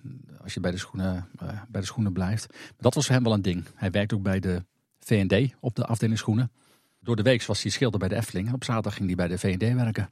Oh, vrijk. Had een groot gezin, dus dat moest ook onderhouden worden. Hoe zag zijn carrière bij de Efteling eigenlijk uit? Ja, wij noemen dat carrière. Dat ging natuurlijk heel geleidelijk. Hij kwam daar binnen aan de poort. Um, hij heeft uh, in de poppenkast nog gewerkt. Hij was acteur. In zijn vrije tijd speelde hij ook uh, bij een toneelvereniging. Heel, um, heel goed. Hij heeft ook meerdere prijzen gewonnen toen. Nou ja, je hoort dat nog terug in de manier waarop hij uh, zijn stemmen inspreekt. Hij heeft bij Peter Reiners vaak de opnames uh, mogen doen, dus voor de sprookjes. Hij heeft ook meer ingesproken dan wat we tegenwoordig horen. Dus neem bijvoorbeeld uh, Roodkapje. Daar heeft hij het eerste sprookje ingesproken. Later is dat natuurlijk allemaal door Wietke van Dort overgenomen. Maar hij was eigenlijk een van de eerste die al die teksten deed, naast Peter Reiners zelf natuurlijk. Nou, we kennen hem nog van de Traptijntjes, we kennen hem nog van Morgana. En ik zat gisteren toevallig een opname te luisteren van Kleine Boodschap. En volgens mij is dat ook zijn stem, als je heel goed luistert. Ja, volgens mij sowieso de allereerste versie van, uh, van Kleine Boodschap was inderdaad ingesproken door Theo Hoogwald. Volgens mij is, het nu, uh, is er nu een andere versie die we nu tegenwoordig in het park horen ingesproken door iemand anders. Dan zou ik de FTP bij moeten halen. Maar de originele stem is volgens mij wel van Theo Hoogwald. Dat zou kunnen, want het was ook een oude zwart-wit film die ik hoorde. En wat misschien mensen zich ook niet beseffen, uh, er was natuurlijk ook een verschillende werkzaamheden die hij deed in de zomer en in de winter. Ja. Want het park had natuurlijk nog de seizoensluiting. Ja, nou wat ik daar straks al zei, zo'n Ton van de Ven die even aanschuift om te helpen met de post. Zo werd Theo weer ingeschoven van help even met al die tickets van de busritten die gedaan moesten worden. Zeg maar het administratieve werk wat je in de winter kon doen. Dat werd ook door hem gedaan. Hij had ook uh, het archief van Anton Pieck. Dat uh, had hij onder zijn beheer. was ook een enorme klus. Hij had alles uh, van de screens in de schilderswerkplaats. Dat werd allemaal door hem geordend. Het was eigenlijk een enorm pietje precies. Die alles archiveerde. Ja, we hoorden je al een paar keer zeggen uh, Theo Hoogwald als schilder. Nou, je vertelde net dat, dat Theo binnenkwam als een soort ja, maître de reception, een soort gastheer. Hoe, hoe belandde hij dan bij de schilder of de decoratieafdeling? Dat is een wat um, mistig verhaal. Uh, enerzijds natuurlijk, je kijkt wat iemands kwaliteiten zijn, maar de geschiedenis vertelt eigenlijk dat er een soort frictie is ontstaan aan de poort. Theo was gastheer uh, naar de gasten toe, maar hij zag natuurlijk meer. Hij moest het park s'morgens openen en s'avonds dicht doen. En um, uh, het verhaal gaat, althans drie verhalen gaan, dat er blijkbaar iets is gebeurd. Dat hij iets heeft gezien wat uh, niet door iedereen als prettig werd ervaren. Waardoor hij eigenlijk een beetje bij die poort is weggehaald, want hij zag eigenlijk te veel. En dat had met die tijd te maken. En zodoende is hij uh, chef Sprookjesbos geworden. En vanuit chef Sprookjesbos later bij de decoratieafdeling binnengerold. Waar hij in de winter al wat hand, en span, hand- en spandiensten deed. En dat is uiteindelijk zijn stek geworden. Ja, wat ze in die tijd vaak deden was aan het eind van het seizoen dan met een sprookje bijna ontmanteld. Alle kleren en zo werden dan van de pop afgehaald zodat die veilig opgeslagen konden worden. Want uh, ongedierte was nog wel een dingetje, begreep ik uit een aantal anekdotes. Ja. En, uh, en dat, dat soort werk hij dus ook. Ja, dus en zijn vrouw had met haar zus, uh, Atje Kolsteren, een kapperszaak in uh, Kaatsheuvel. Dat is ook wel leuk om weer, kijk dat familiaire weer. Dat werd gewoon onderling uitbesteed van, hé, hey, wie kan dit doen, wie kan dat doen. Nu worden hele bedrijven ingehuurd, maar toen was het gewoon heel ons kent ons.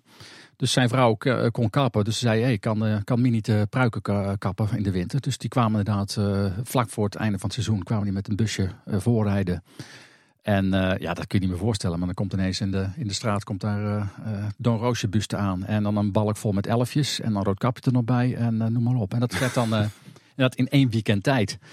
En ik weet nog in de tijd dus dat ik hem al had leren kennen. Belde hij op een avond op. Het is natuurlijk het laatste jaar geweest. Hè, want ik heb hem in 82 leren kennen. En in 83 ging hij met pensioen. Dus hij heeft nog maar tien maanden bij die Efteling gewerkt. En toen belde hij op inderdaad in, ik meen eerst begin mei vlak voordat het park open ging van de poppen zijn hier thuis. Heb je nog een filmpje in je camera zitten? Als kun je even snel op de fiets hierheen komen. Nou, die afstand heb ik in recordtijd afgelegd. ja, en dan krijg je weer zo'n ontzettend uh, wauw moment van... wauw, hier staan ineens poppen die altijd op afstand staan of achter glas... of waar miljoenen mensen naar kijken. En in één keer heb je zo'n figuur in jouw handen. Ja, dat zijn Gouden momenten. Dat is uniek, ja. Ja. Een foto ervan die ze vinden in het boek en je ziet je enthousiasme zie je aan jouw gezicht. Ja. Oh, nou, dat is leuk om te horen. ja. zat wel uh, vastgelegd op papier. en ze heeft ondertussen ook laten zien hoe ze dat deden. Dus het was gewoon gasfornuis in de keuken. Gewoon de keuken, hups, het ijzer in het gasfornuis leggen tot die heet is. Een krant erbij en dan knip, knip, knip, knip, knip. Oh, dan werd hij niet meer zwart. En dan gauw die krullen erin. Zo, zal ik er bij jou ook eentje inzetten, zegt ze. Schitterend. Ik vind het trouwens wel fascinerend. Theo Hoogwald, die, was die van huis uit? Eh, had hij wat met schilderen? Was hij creatief? Want hij werd decoratieschilder. Dat is een ambacht. Dus je zou zeggen, dat, dan moet je daar ook ervaring in hebben, toch? Of die ervaring had, weet ik niet. Misschien dat het aanleg was. En diezelfde opmerking heeft hij een keer naar mij gemaakt. Hij zei ooit tegen mij, ik zag dat jij het in je had. Ik moest alleen nog even uitgetrokken worden. Dus ik ben ook op de decoratie vlak verder gegaan. En dat is gewoon heerlijk om te doen. Dat is bij hem denk ik ook zo gegaan. Volgens mij omschrijft hij in een van zijn anekdotes ook dat je... Er moet, dus, er moet een vleugje amateurisme in zitten bij de Efteling. Misschien bedoel je dat ook wel. Je hoeft niet een formele opleiding te hebben. Maar je moet het gewoon heel graag willen. Je moet iets heel moois voor de Efteling willen neerzetten. Klopt. En ehm, hij ging ook daarin verder. Bijvoorbeeld het verhaal van die, uh, die pannenkoeken. Ja, hij ziet, hij ziet ook dingen. Hij was heel erg uh, oog voor detail. Van jongen, is dit wel echt? Die kikkers vond hij niet echt. Die pannenkoeken vond hij niet echt. Um, jongens kunnen dat niet beter doen. Ik weet dat hij ooit een keer heeft hij me rondgeleid. En dat zijn die hele mini details waar je gewoon aan voorbij loopt. Dus zei hij, kijk nou eens goed naar die hollebolle wagen daar bij Langnek. Dus ik ben naar naartoe gegaan. Hij zegt, valt jou wat op? Nee. Ik zei, eens goed naar die wagen kijken. En dan moet je even drie stappen naar achter lopen. En toen had hij gewezen op een rode stip die op die wagen zat. En zo gauw je drie meter naar achter liep, werd die stip werd driedimensionaal, was een aardbei. Hij kon dus geniaal op het tweedimensionaal vlak iets driedimensionaal schilderen. Dus daar leerde hij mij de techniek van inschaduwen. Een rondje omheen, uit laten lichten. Waardoor iets op afstand driedimensionaal werd. Daar is mijn bewondering voor Theo echt ontstaan. Eén simpele aardbei. Als je dit kan, dan is het grote werk de volgende stap. Waar bestond het werk van Theo in die tijd eh, eigenlijk uit als decoratieschilder? Uh, je had in, die, uh, in de Efteling had je eigenlijk twee groepen schilders. Dat noemden ze uh, de mooie schilders en de vuile schilders. Dat was natuurlijk geen etiketten van de mensen zelf, maar dat was het werk wat ze deden. om bij die vuile schilders te beginnen, dat was eigenlijk het, het grove schilderwerk. Wat je moet zeggen, de kano's die moesten ontroest worden en opnieuw gekleurd worden. Speeltoestellen uit de speeltuin, schommels, noem maar op. Bankjes. Dat gebeurde allemaal in een loods achter Fabiola. Waar nu dus het meisje met de zwavelstokje staat. Dat was een hele grote schildersloods. Eh, Theo zat echt in de decoratiewerkplaats. Die hoor je ook wat verschil tussen schilderen en decoreren. Dat was echt het mooie schilderwerk, het fijne schilderwerk. Dus je moet je voorstellen, er komt een, een pop uit de afdeling O&O, ontwerp en ontwikkeling. Dat is gewoon een kale pop. Die kwam dan bij de decoratieafdeling binnen. En daar werd hij helemaal op kleur gebracht. Dus dan werd er een, een grondverf opgezet en een vleeskleur en nou, noem maar op, alle details. En dat werkte hij verder helemaal uit. En als dat klaar was, dan ging dat als eindproduct ging naar het sprookje toe. Nou, en daarnaast heb je natuurlijk de gebouwen zelf. Hij was uh, expert in het uh, verouderen, het, het antropiek uh, schilderen, het verweren, het inschaduwen. Allemaal technieken die hij kende, die hij ook aan mij heeft overdragen. Als ik het volgens mij het boek goed begrijp, was er ook best wel wat vrijheid in hoe je dingen kon uitwerken. Natuurlijk, Piek die had dan vaak een, tekening geplaatst, maar er staat bijvoorbeeld een verhaal over de kikkers, wat je net al aanhaalde. volgens mij was een Eindhoven student die een verslag schreef en dat was niet helemaal, die zei van is al super mooi, maar die kikkers die zijn niet zo realistisch. Hè? Dat waren de kikkers van uh, Fabiola. Van Fabiola, ja, inderdaad. Klopt. En toen heeft hij zelf daar eigenhandig gewoon uh, realistischere patronen zo opgeschilderd. Ja, het feit dat je dat ook aanhaalt, geeft ook aan wat die, wat die dat noemen ze pioniersfeer in die tijd. Je hoort heel vaak oud-Effelingers het woord pionieren uh, noemen. En dat klopt ook wel. Van zoek het, zoek, zoeken, zoeken naar een weg van wat, wat moet het worden. En ik denk dat die mensen ook die vrijheid kregen. Ik denk dat die ruimte ook was, want ja, Anton Pieck maakt een ontwerp. En daar was verder niemand die zei, je moet het zus of zo doen. Van nou, maak het maar 3D. Dat deed dan een afdeling vormgeving. En schilder het maar ongeveer zoals die tekening is. Ja, en als jij dan uh, iets meer in de vingers hebt, zoals een techniek als Theo had, van en we maken er iets moois van. En kijk eens hoe een echte kikker eruit ziet. Laten we die, uh, die camouflagevlekken er eens op brengen. Nou, dat soort dingen. Daar had men volgens mij allemaal de vrije hand in.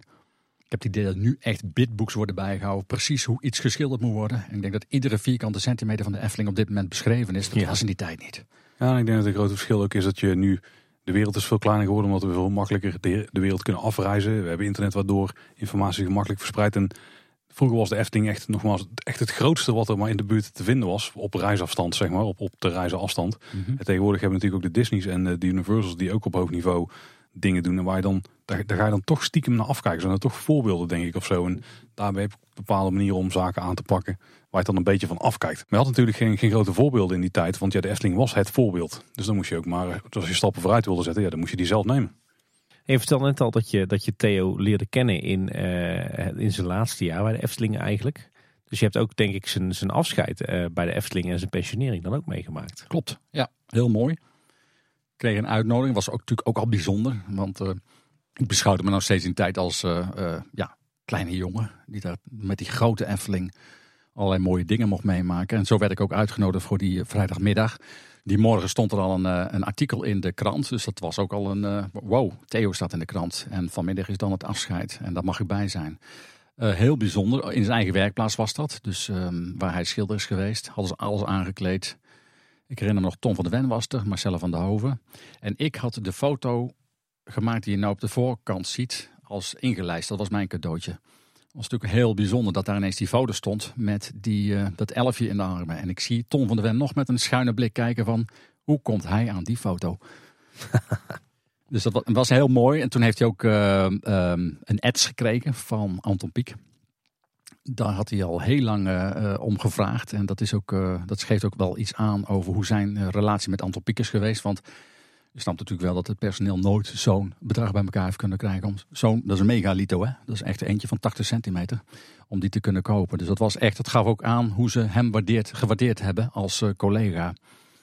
Wat ik mezelf nog herinner, diezelfde middag was het uh, om half zes afgelopen. Om zes ging natuurlijk het park dicht. En hij had gevraagd, kom je mij thuis, uh, hapje eten. Wat had hij geregeld? Om half negen kwam de hoofd van de bewaking, Albi de Geus, kwam uit Schavenmoer met zijn auto voor. Hij zegt, ik heb geregeld dat we vanavond nog even met z'n tweede Effelingen kunnen. Oh. Dus dat was heel bijzonder. Hij zegt, ik wil nog één keer op het afscheid van mijn pensioen in het donker die Efteling zien. En um, nou, we zijn het park ingegaan. Op een gegeven moment ging uh, Abby terug. En toen zijn we bij de kanovijver bij wat nou de Vondelplas is, waar zeg maar Aquanura ligt. Hele mooie maan, stil water. En op een gegeven moment kreeg ik een kriebel, zeg, zullen we een stukje gaan varen? Zullen we dat gaan doen? Ah, kom op, stap in. Nou, hij begon te zingen. We zijn die hele vijver overgevaren. In het maanlicht, met die golven in de stilte. Was voor hem echt het einde. Geweldig zeg. Prachtige anekdote. Ja. Ook na zijn pensionering heb jij uh, nog intensief contact gehouden met Theo, hè? Ja, sterker nog, hij kwam regelmatig ook bij ons thuis. Dan ging hij gewoon even een stukje fietsen. Hij was met pensioen. En uh, kwam hij bij, uh, bij mijn ouders thuis. Dan kwam hij even eerst een tijdje met mijn vader praten. En uh, vervolgens ging hij mee naar Zolder. Weer even kijken naar de treinenbaan. hoe ver het daarmee was. Gaf hij weer wat ideeën en tips. En, dus dat contact is altijd gebleven. Ja, tot aan zijn overlijden feitelijk. En hoe zijn binding met de Efteling gebleven? Was hij dan nog na zijn pensionering? Ja. ja, zeker. Want er waren natuurlijk regelmatig nog personeelsavonden. Ik denk zelfs één keer in de twee of één keer in de vier weken. Dus dat was altijd wel. Uh, en heeft hem ook een paar keer meegenomen. Was ook heel bijzonder dat je op een avond daar komt. Gewoon met personeel, met uh, Efteling personeel erbij. En dan zit je er weer als uh, buitenstaander. ja, helemaal van wow, wat doe ik hier? Wat mag ik hier? Wat fantastisch. En een van die gelegenheden was ook dat die film werd gepresenteerd. 150 meter even anders. Kan ik me nog herinneren. en daar moet dan inderdaad de opname van zijn geweest. Ook van het kasteel van Doornroosje. Wat toen uh, afgebrand is. Dat hebben ze niet uh, gesloopt, maar echt afgebrand. Ja, vanwege het ongedierte natuurlijk. Kwam je ook nog als bezoeker in het park? Of was het vooral om collega's nog te zien? Goeie vraag, weet ik niet. Hij heeft er, zijn kleinzoon woont in de buurt en zijn, en zijn, eh, zijn eigen kinderen ook. Dus ik neem aan dat hij bij gelegenheid nog wel eens een keer met, met ze op bezoek ging in het park. Ja, je bent daar toch lid. En je hebt als uh, personeelslid ook gewoon een abonnement een gratis toegangsabonnement. Dus daar zal hij zeker gebruik van hebben gemaakt. Ik kan me voorstellen dat het voor jou ook al een emotioneel moment was toen uh, Theo uiteindelijk overleed. Ik heb Theo heel lang gesproken. Hij heeft heel vaak verhalen verteld. Die heb ik allemaal opgeschreven. En er is op een gegeven moment een moment gekomen dat er nuances in zijn verhalen kwamen. En dat was voor mij al een signaal van, wow, nou moet ik opletten. Als je begrijpt wat ik bedoel. Ja. En, um, dus toen ben ik op een gegeven moment ook gestopt om dat soort dingen op te gaan schrijven. Want ik denk, dit zou wel eens een keer van de waarheid af kunnen buigen. Inderdaad, hij is toen opgenomen in, ik meen de Eekhof in Kaatsheuvel. Uh, hij ging uh, wat achteruit in zijn hoofd. Zijn vrouw was ook al opgenomen, die lag in een andere afdeling. Maar toen kwam, dat was een heel bijzonder, de 50ste verjaardag van de Efteling. Dat was op uh, eh, 31 mei 2002. En toen ben ik heel bewust naar dat bejaardentehuis gegaan. Met een, weer zo'n idee wat zo met me opkomt. Ik ga kijken of ik hem met een wandeling mee kan nemen. En heel bijzonder, ik had nog nooit rollenstoelen in de gang gestaan. Er stonden acht rolstoelen op een rij. Op dat moment komt er een broeder naar buiten. Ik zeg, mag ik meneer Hoogveld meenemen? Ja, neem maar mee hoor. Ja, maar ik ga een heel stuk met hem wandelen. Oh, geen probleem. Neem maar een rolstoel mee. Dat ging heel, heel vloeiend. Ik heb hem meegenomen. En ik heb hem helemaal vanuit de Heeswijkstraat naar de Efteling meegenomen. We zijn die hele Efteling rondgelopen. En hij zong eigenlijk maar één ding. Naar Dromenland, naar Dromenland. En achteraf denk ik van, hij had al door dat dit zijn laatste ritje was. Dat hij op weg was om te gaan overlijden. Dat heeft me later toch wel aangegrepen.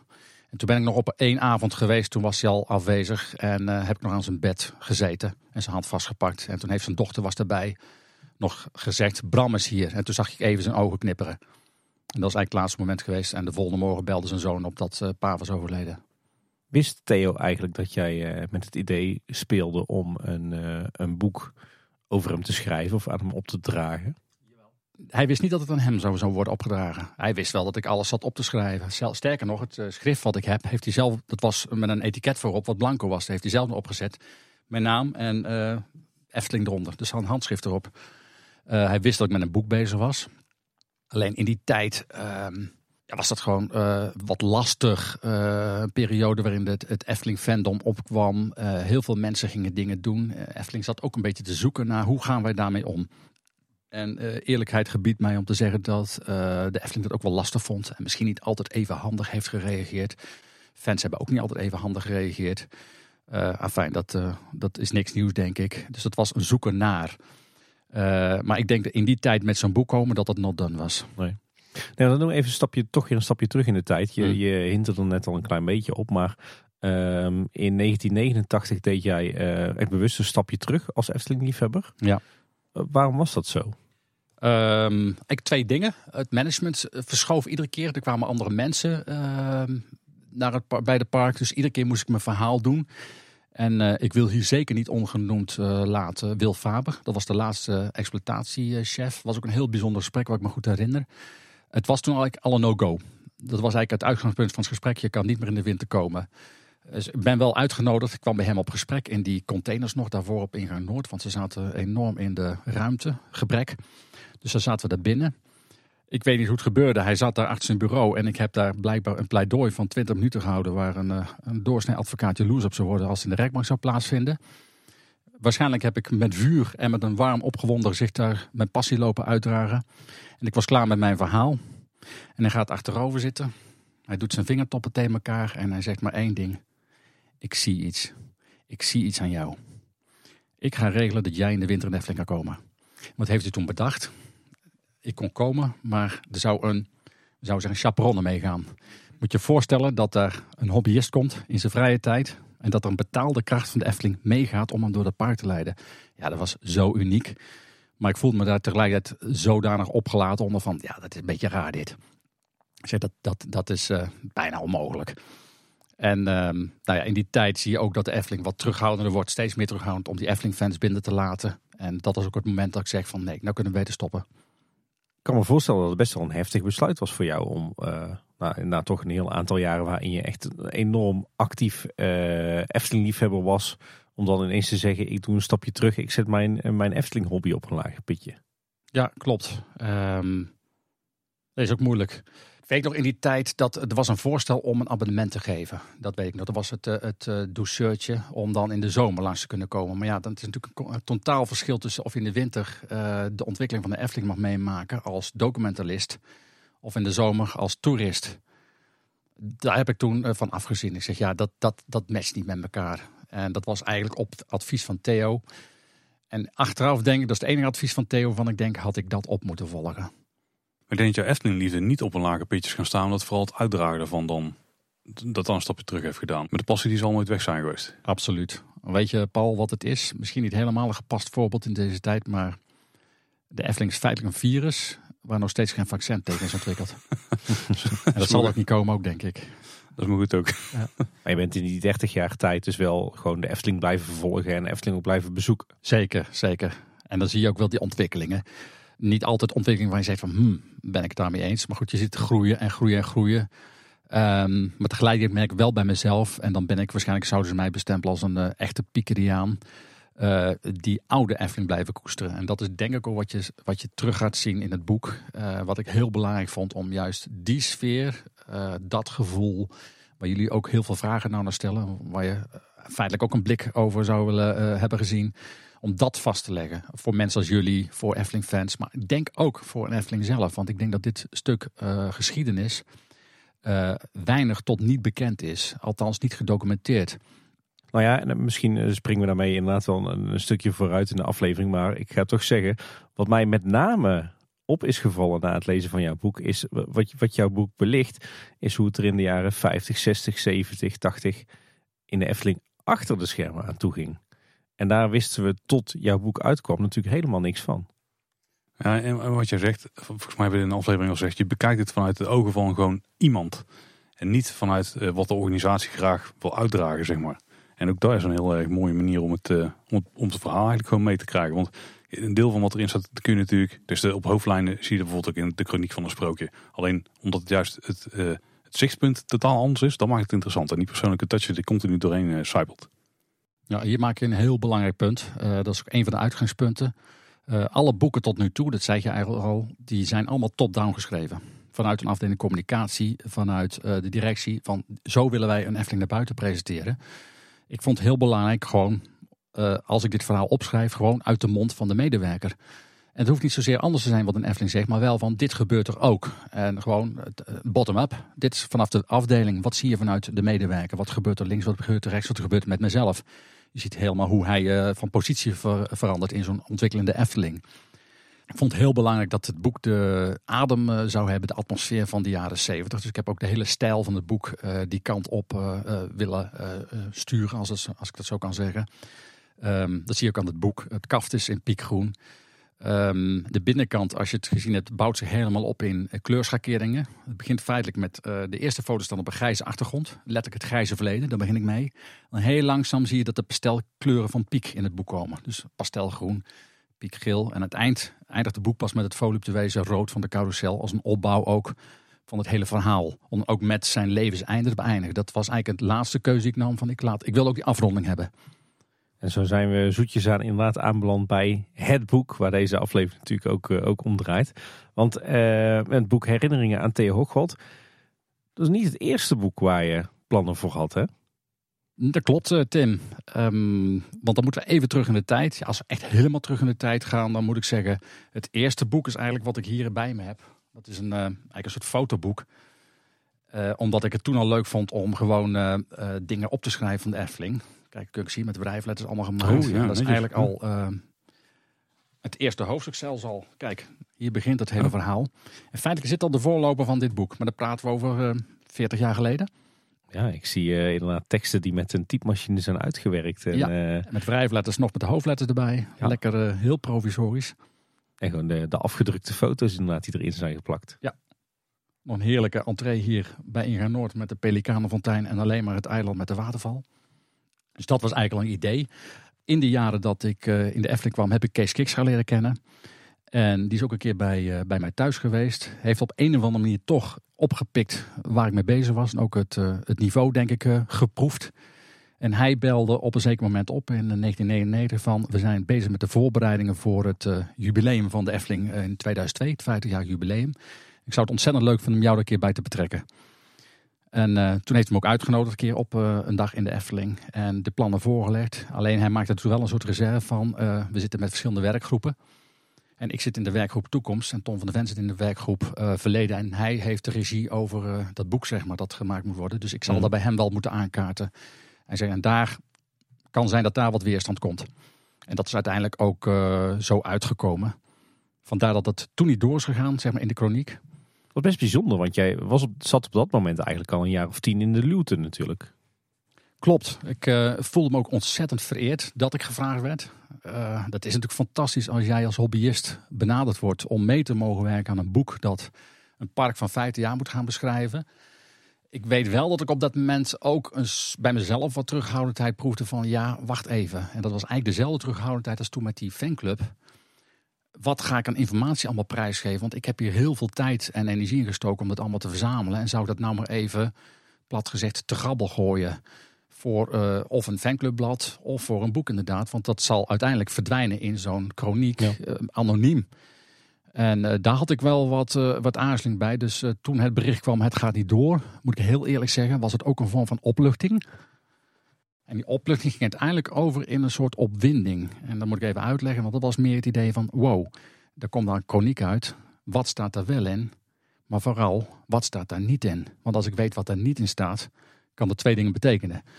Of het is informatie die blijkbaar niet belangrijk wordt gevonden. Of sterker nog, het is informatie die men helemaal niet meer heeft.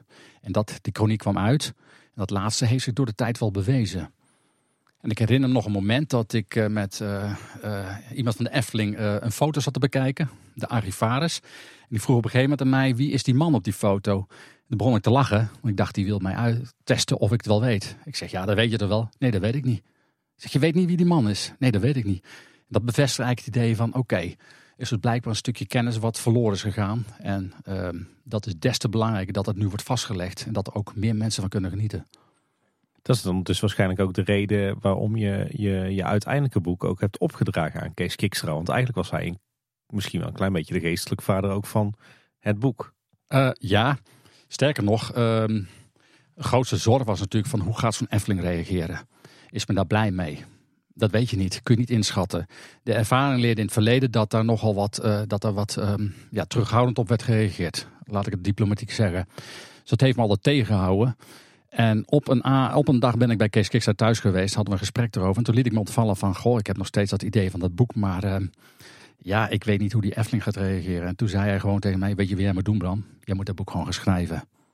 En ja, misschien dat de Efteling in het begin een beetje pruttelt, maar dat ze op termijn het uh, zullen gaan waarderen. En dat was voor mij de duw om uh, te zeggen, oké, nou durf ik het aan. En toen is uiteindelijk nog een tijd blijven liggen. Van ja, wel niet, wel niet. En toen op een gegeven moment op een avond dat ik uh, een ommetje was wezen fietsen. En zomaar out of the blue overviel mij een ongerustheid van... wow, ik heb zoveel aantekeningen met de pen opgeschreven. A, zou ik mijn eigen handschrift nog kunnen lezen? En B, als ik mijn eigen handschrift al kan lezen... snap ik nog wat ik heb opgeschreven. Want het is allemaal in stenotaal geweest. Allemaal korte steekwoorden. Dus ik ben heel gejaagd nog naar huis gefietst. Ik ben meteen de kamer ingelopen. Ik heb de schrift gepakt en ik sla één bladzij open. En binnen een minuut lig ik in een deuk staat daar in twee zinnen die anekdote van de batterij in het gehoorapparaat van Van der Heijden. Ik zeg, dit moet erin. Dit is zo leuk. Dit weet niemand. Ik was hem al vergeten. En toen is het proces begonnen. Ik denk, weet je wat, ik ga gewoon schrijven. En uh, ik neem er de tijd voor. En uh, dat was in 2021, begin januari. Ik denk, weet je wat, ik neem 31 mei 2022 als punt op de horizon. Dat is het 70 jaar jubileum. Dat zou een mooi moment zijn, zonder me op te jagen. Zes weken tijd stond alles op papier. Oh, wauw. Hoe ben je tot het concept gekomen? Want ik kan me voorstellen dat het misschien ook nog een beetje puzzel is hoe je al die anekdotes dan tot een ja, eenlopend geheel brengt. Ja, oh, dat is een hele leuke vraag. Heb je nog een uur? Uh, ja, zeker. Ja. Okay. Ik ga gewoon door. ja, ja je, je, zit natuurlijk, uh, dat idee kwam natuurlijk niet alleen op die avond met dat fietsen, maar dan ga je nadenken, wat is het concept, hoe bouw ik hem op? Um, heel duidelijk was van tevoren al van, ik, uh, de naam Efteling wil ik niet in de titel hebben dat zat ik aan te denken. En uh, de tweede keus van ik, ik wil het ophangen aan iemand die daar uh, werkt. Dat is alleen maar versterkt door het. Ik zeg, ik draai het om Theo. Ik laat Theo vertellen. Dat is ook een hele mooie insteek. Dan is het ook niet mijn verhaal, maar Theo's verhaal. Dat polijsje, uh, dat was het tweede. Het derde was dat er is een film en die heet, heeft twee titels. Die heet Life as a House en Love as a House. Ik weet niet of je die film kent. En die staat ook met twee titels op het op het uh, etiket. En dat idee, dat triggerde mij van, ik wil een dubbele titel hebben. Dus de eerste titel is herinneringen van Theo Hoogwald. En de tweede stuk is herinneringen aan Theo Hoogwald. En dan kon ik meteen die tweespalt maken. Het eerste deel is helemaal het verhaal van Theo. En het tweede deel laat ik mensen over Theo praten. Dus dat zijn die twee hoofdstukken. Die opbouw had ik al. En ik kreeg op een gegeven moment een hele ondeugende gedachte. Er is een gezegde dat luidt... Iedere geschiedenis kent zijn zwarte bladzij. En dit is een boek over de geschiedenis van de Efteling. En ook bij de, de Efteling werken gewone mensen. En ook bij de Efteling gebeuren dingen ja, die gewone mensen overkomen. En dat vond ik heel leuk om dat heel praktisch, heel plastisch te visualiseren. Door echt eens een letterlijke zwarte bladzij op te nemen. En die zie je ook halverwege het boek. Die is precies de scheiding tussen die twee delen. En dan specifiek de opbouw van het eerste deel, want het is vrij chronologisch. Maar bijvoorbeeld bij het Sprookjesbos uh, gedeelte worden best wel wat stappen in de tijd genomen. Omdat ja, alle sprookjes waar Theo dan bij betrokken was op een manier, die worden erin beschreven. Mm -hmm en je doorloopt de route van het bos. We zijn natuurlijk niet in die volgorde ook gebouwd. Nee, klopt precies wat je zegt. Ik heb uh, deels chronologisch gedacht, maar ook deels als toerist, als, als parkbezoeker. Hoe loop ik door het bos heen? Ja, dan is het logisch dat je het Sprookjesbos gewoon helemaal doorwandelt. Letterlijk doorwandelt. Ik neem de lezer mee aan de hand van beginnen bij Doornroosje. Daar laat ik Theo iets over vertellen. Bij alles is er wat te vertellen. Dus ik heb niet de chronologie aangehouden, maar gewoon de wandeling. Het is ook feitelijk een wandeling door het boek. Een wandeling door het leven van Theo. En een wandeling door de tijd van de Efteling. En dan bouwt dat op naar de grotere attracties. Daar zit dan wel die chronologie in. Dus ik heb wel de chronologie van de bouw. Dus het speeltuin was het eerst. De Sprookjesbos, Carousel, Spookslot, Fata Morgana in die volgorde. Je zegt je hebt in zes weken tijd al die teksten geschreven. Maar ik kan me voorstellen dat er bij het maken van dit boek nog veel meer kwam kijken. Heel goed. Ja, want dat waren zes weken schrijven. Maar het helemaal produceren, dat heeft veel langer geduurd. Als je nagaat, ik heb daar een speciaal eh, computerprogramma voor, uh, voor aangeschaft. Zowel voor het publiceren als voor het uh, maken van de foto's. Alleen al voor die foto's ben ik zes maanden bezig geweest. Elke foto die je ziet, ben ik twee avonden bezig geweest voor het renderen. Alle krasjes, alle stofjes, die moesten eruit. Dus dat was begin van de avond de eerste helft, de bovenkant. Dan even koffie drinken, tweede helft. En de volgende avond dan de onderkant van de foto. Dus dat is het gemiddelde, dan tel maar uit. Ik heb niet geteld hoeveel foto's erin staan, maar dan kun je uitrekenen hoeveel tijd dat heeft gekost. En toen kwam inderdaad het publiceren, maar dat was gewoon ontzettend leuk om te doen. En ik weet nog heel goed, ik, uh, ik kende dat programma niet, dus ik heb mezelf met tutorials dat hele programma moeten aanleren. En op een avond begon ik me gewoon maar te typen. Weet je wat, ik begin met de titelpagina. En ik had hem getypt. Ik dat wordt hem. En de pagina die je hier ziet, de titelpagina, is de allereerste test van mij met dat programma. Die is ook zo gebleven. Vervolgens ben ik pagina voor pagina gaan maken. En elke pagina was een feest. En toen die eerste prent stond, die prent van Piek met die uh, kleine, klein duimpje met die keu. En ik zag hem digitaal helemaal gerestaureerd op beeld. Ik zeg, dit gaat hem worden. Nou zit ik op het goede spoor.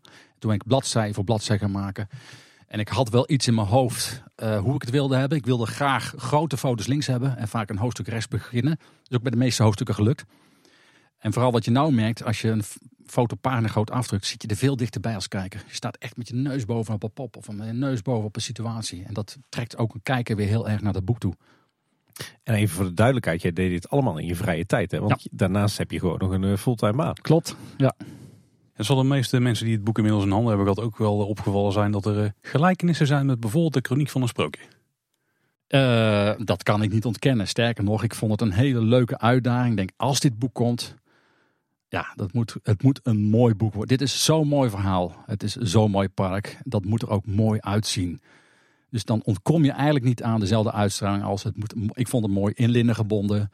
Uh, goudopdruk erop. En het was ook een uniek ding voor mezelf. Ik bedoel, ik ben er 44 jaar mee bezig geweest. Hè. Het is wel een jaar geschreven, ja. of anderhalf. Maar het idee was al 44 jaar oud. Ik denk, als dat er dan uitkomt, moet het ook iets moois zijn. Omdat zeggen, het is een levenswerk. Dat vind ik wel te ver gaan. Maar het is wel een heel groot werk. En dat moest er goed uitzien. Dus vandaar dat ik... Uh, uh, mijn oog natuurlijk ook een beetje heb laten vallen op de chroniek. Met de ondeugende dachten, het zou toch wel leuk zijn als die dadelijk in de boekenkast naast elkaar komen te staan. Dus hij heeft exact hetzelfde formaat qua omvang. En uh, je ziet ook links en rechts kleine knipoogjes, die kadertjes, die uh, alleen maar schurken tegen zijn grote broer de chroniek aan. Nou, ik denk als we kijken naar informatiedichtheid, dat, uh, dat die twee boeken elkaar niet, niet veel ontlopen. Denk het ook niet, nee. nee. Ik denk dat het echt perfecte aanvulling op elkaar zijn. Dus wat dat betreft staan ze prima naast elkaar in een boekenkast. Ja, ja. Dankjewel, Paul. Ja, want uh, dit boek is dus eigenlijk ook een soort destillaat van alle teksten, alle aantekeningen, alle foto's, alle tekeningen. Alles wat jij in, in ja, jij zegt zelf al, in die 44 jaar hebt verzameld. Tim, alles wat ik erin wilde hebben, staat erin. En daar zijn we jou zeer dankbaar voor. Dat is één ding wat zeker is. Uh, dan popt er mij ineens een vraag op. Ik zie hier en daar uh, de term het documentariaat voorbij komen. Ik zeg het in één keer goed, hè? Jij zegt het helemaal goed, ja. ja. Moeilijk woord. Ja. Waar, waar, wat is dat? Waar komt dat vandaan? Um, het beestje moest een naam hebben. Dus op een gegeven moment ging dat. Uh, um, die verzameling, die grote envelop, die ik overigens nog steeds heb, die werd steeds dikker en dikker. En het, dat woord trouwens, trouwens het tweede woord verzonnen is. Ik heb het woord documentarius uitgevonden. Van, oh, documentarius van de Efteling. Dat is een mooi woord. Het hele woord bestond niet. En Theo heeft me er later op gecorrigeerd en zegt, het is documentalist. Mm, dankjewel Theo. Maar mm, ik vond het anders wel leuk. Dus vanuit het woord documentarius heb ik het woord documentariaat bedacht. Het woord bestaat ook niet. Als je het intypt op Google, is het de enige hit die je krijgt. Uh, en vond ik toch wel mooi, dan heeft het een naam. Zoals uh, de modelbaan heb ik ook een naam gegeven op een gegeven moment. Dan heeft het even een eenheidsnaam. Dus zo kwam ik op dat naam, het documentariaat. Maar ik vond het ook wel leuk om het uh, als uitgeverijnaam te gebruiken. Dus een grote wat in het boek staat, dat, is jouw, dat komt uit het documentariaat. Uit jouw verzameling die je door de tijd hebt opgebouwd. Er zijn ook wat herinneringen aan Theo Gold in vanuit de ogen van andere oud-medewerkers. Heb je daar dan losse interviews mee gedaan? Of zijn ja. er ook dingen die je ja. hebt verzameld? Dankzij Theo, want die zei, goh Bram, uh, op zo'n ontmoeting, je moet eens met Rietje C gaan praten. Wie is Rietje C? Nou, die woont daar en daar. Uh, ga, bel daar eens aan. En dat geldt, gold voor haar en dat gold voor die andere mensen. Ga eens mee praten. Zo heeft er, Henk Knuivers ben ik geweest. Uh, André van Mosselveld. Al die mensen die er toen in die oude tijd, die al weg waren heeft hij me getipt, ga daar eens mee praten.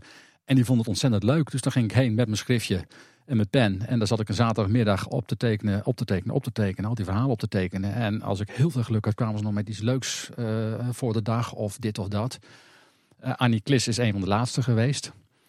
Ik weet nog een heel leuk verhaal was uh, meneer Baks uit Drongelen. Dat was een verhaal apart. Theo was er met pensioen. En die ging graag fietsen. Dus die fietste heel de streek af. En op een zomerdag fietst hij door het dorpje Drongelen heen. En daar ontmoet hij een zekere meneer Baks. Die stond er aan de kant van de weg of wat dan ook. Hij maakt een praatje. Het woord Efteling valt. En die man zegt, oh, dat is bijzonder. Daar heb ik ook nog aan meegewerkt. Oh ja?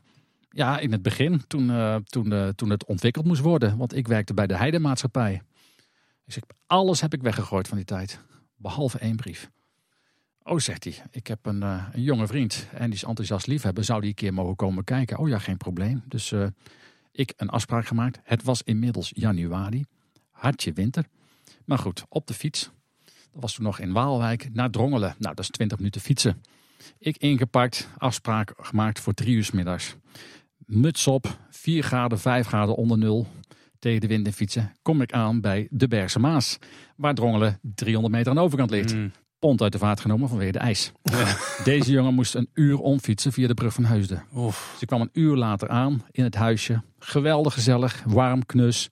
Zo'n aantal piek interieur. Nou, koffie gedronken of chocomel gedronken. Tijdje gepraat en op een gegeven moment kwam de vraag van... zou ik de brief mogen zien? Ja hoor, dus hij loopt naar zo'n kabinetkastje toe. Klep gaat open, komt een stofmap uit. En hij legt hem voor me neer. Dus ik sla die, sla die brief open. Of dat uh, dossier sla ik open. En ik zie dat die brief ligt en ik, wauw, 1950. Dat is voordat de Efteling bestond. Dit moet de eerste brief van de Efteling zijn. Ik zeg, ik durf het bijna niet te vragen. Maar zou ik een kopie van deze brief mogen maken? Nou, zegt hij, als jij nou een kopie van die brief maakt en je geeft mij die kopie, mag jij het origineel hebben. Wauw. En die moest in het boek komen. Ja. Staat ook in. En zo bracht Theo me dus bij al die mensen in contact. Nou, C, daar heb ik heel lang contact mee gehad. Die is zelfs uh, net zo oud als Antopiek was een paar maanden jonger. Dus die kwam ook uit 1895. Dus die was al dik in de neten toen ik haar ontmoette. En die heeft, ja, die heeft maar korte tijd daar gewerkt. Maar die wist ook altijd hele leuke verhalen te vertellen. Dus dat was ook iemand die vond ik, die moet er ook in komen. Ik denk dat niemand haar kent. Dan moet ik het toch gaan vragen. Want je, je hebt dus een hoop mensen gesproken. En het boek is opgedragen aan Theo. Ik neem aan dat een deel van de informatie die je uit die andere mensen hebt weten te trekken. Dat die wel in het boek terugkomt. Maar ligt er nog meer? Waar nog, zijn er nog verhalen die er niet in terug zijn gekomen? Um, Weet je, Paul, op het moment dat je een geschiedenis hebt, en ik eh, tipte daar net al een beetje op, uh, dan heb je ook de overweging van wat kan er wel in komen, maar er zijn ook verhalen die er gewoon niet in moeten komen. En dat is zoeken naar uh, hoe ver kun je gaan. En iemand maakt een mooie opmerking. Het zijn verhalen met hier en daar een rafelrandje. Dat vond ik wel een leuke opmerking. En dat is ook wel zo. Dat is ook een beetje de werkelijkheid die je ziet. En dat bottom-up verhaal wat ik daar straks zei. Van, dit is wat er ook gebeurde. Maar sommige verhalen kunnen gewoon niet in het boek komen. Ik vind dat die bij de Efteling thuis horen. Dus nogmaals, alles wat je erin wilde hebben, zit er gewoon in. Ja. Nou, dat is goed om te weten. Dan hebben we niks, uh, niks gemist tot we wel hadden moeten weten. Hoor ik hier een wens naar deel 2? Uh, ik zou het niet vinden. en wat we ook in het boek vinden zijn natuurlijk een hoop unieke foto's die je vooral zelf hebt gemaakt volgens mij. Klopt, ja. Maar ook een hoop uniek beeldmateriaal en tekeningen die ik uh, nooit ergens eerder heb gezien. Ja, dat klopt. Ehm, je moet zo zien... Um, Anton Pieck was natuurlijk ontwerper voor de Efteling. Die maakte heel veel ontwerptekeningen. Maar hij werd ook gevraagd voor commerciële producten. Ik bedoel bijvoorbeeld uh, zakjes voor duivenvoer of de menukaart of de lucifer doosjes, noem maar even wat. Die maakte de Efteling niet zelf, die werden uitbesteed aan drukkerijen. En wat gebeurde in die tijd? Uh, er werd er nog helemaal niet zo heel erg veel gewicht aan die tekeningen uh, gehangen als wat we nu doen. Die gingen naar die drukkerijen toe. En elk jaar als dan de voorraad op was, was het weer van... hé, hey, druk er nog eens even duizend bij of 2000. En dan werd er weer een portie bij die drukkerij bijgedrukt. Maar door de loop van de tijd uh, veranderde natuurlijk de stijl van de Efteling. De Efteling ging een andere kant op. Maar die tekeningen bleven allemaal bij die drukkerijen liggen. En die vergat men feitelijk terug te vragen. Of die was men helemaal vergeten. En zodoende zijn die ook in particuliere handen terechtgekomen. En uh, via via hoor je dan van, hé, hey, daar moet je eens langs gaan. Want die heeft wel een mooie tekening liggen. En die mensen zijn bereid geweest om daar uh, mij een foto van te laten maken. Zot tof dat we die op die manier dan toch nog zien. Ook wederom uniek beeldmateriaal ja? dus. Ja.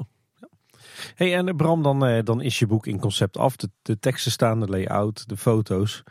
Um, en dan moet het boek er ook nog daadwerkelijk gaan komen. Hoe, hoe pak je dat aan? Ja, dat was eigenlijk het meest lastige. Dit kon ik allemaal nog in eigen beheer doen, eigen handen. Ik had me ook voorgenomen, ik wil het ook zelf proberen te verkopen. Geen bureaus ertussen of zo. Daar had ik wel over nagedacht. Maar ja, dan moet je natuurlijk het boek laten drukken. En dan ga je op zoek naar een goede drukker. Met het eerste drukker had ik niet zoveel succes. Dat, want dan leer je heel veel dingen over papier en over drukinkt en noem maar op.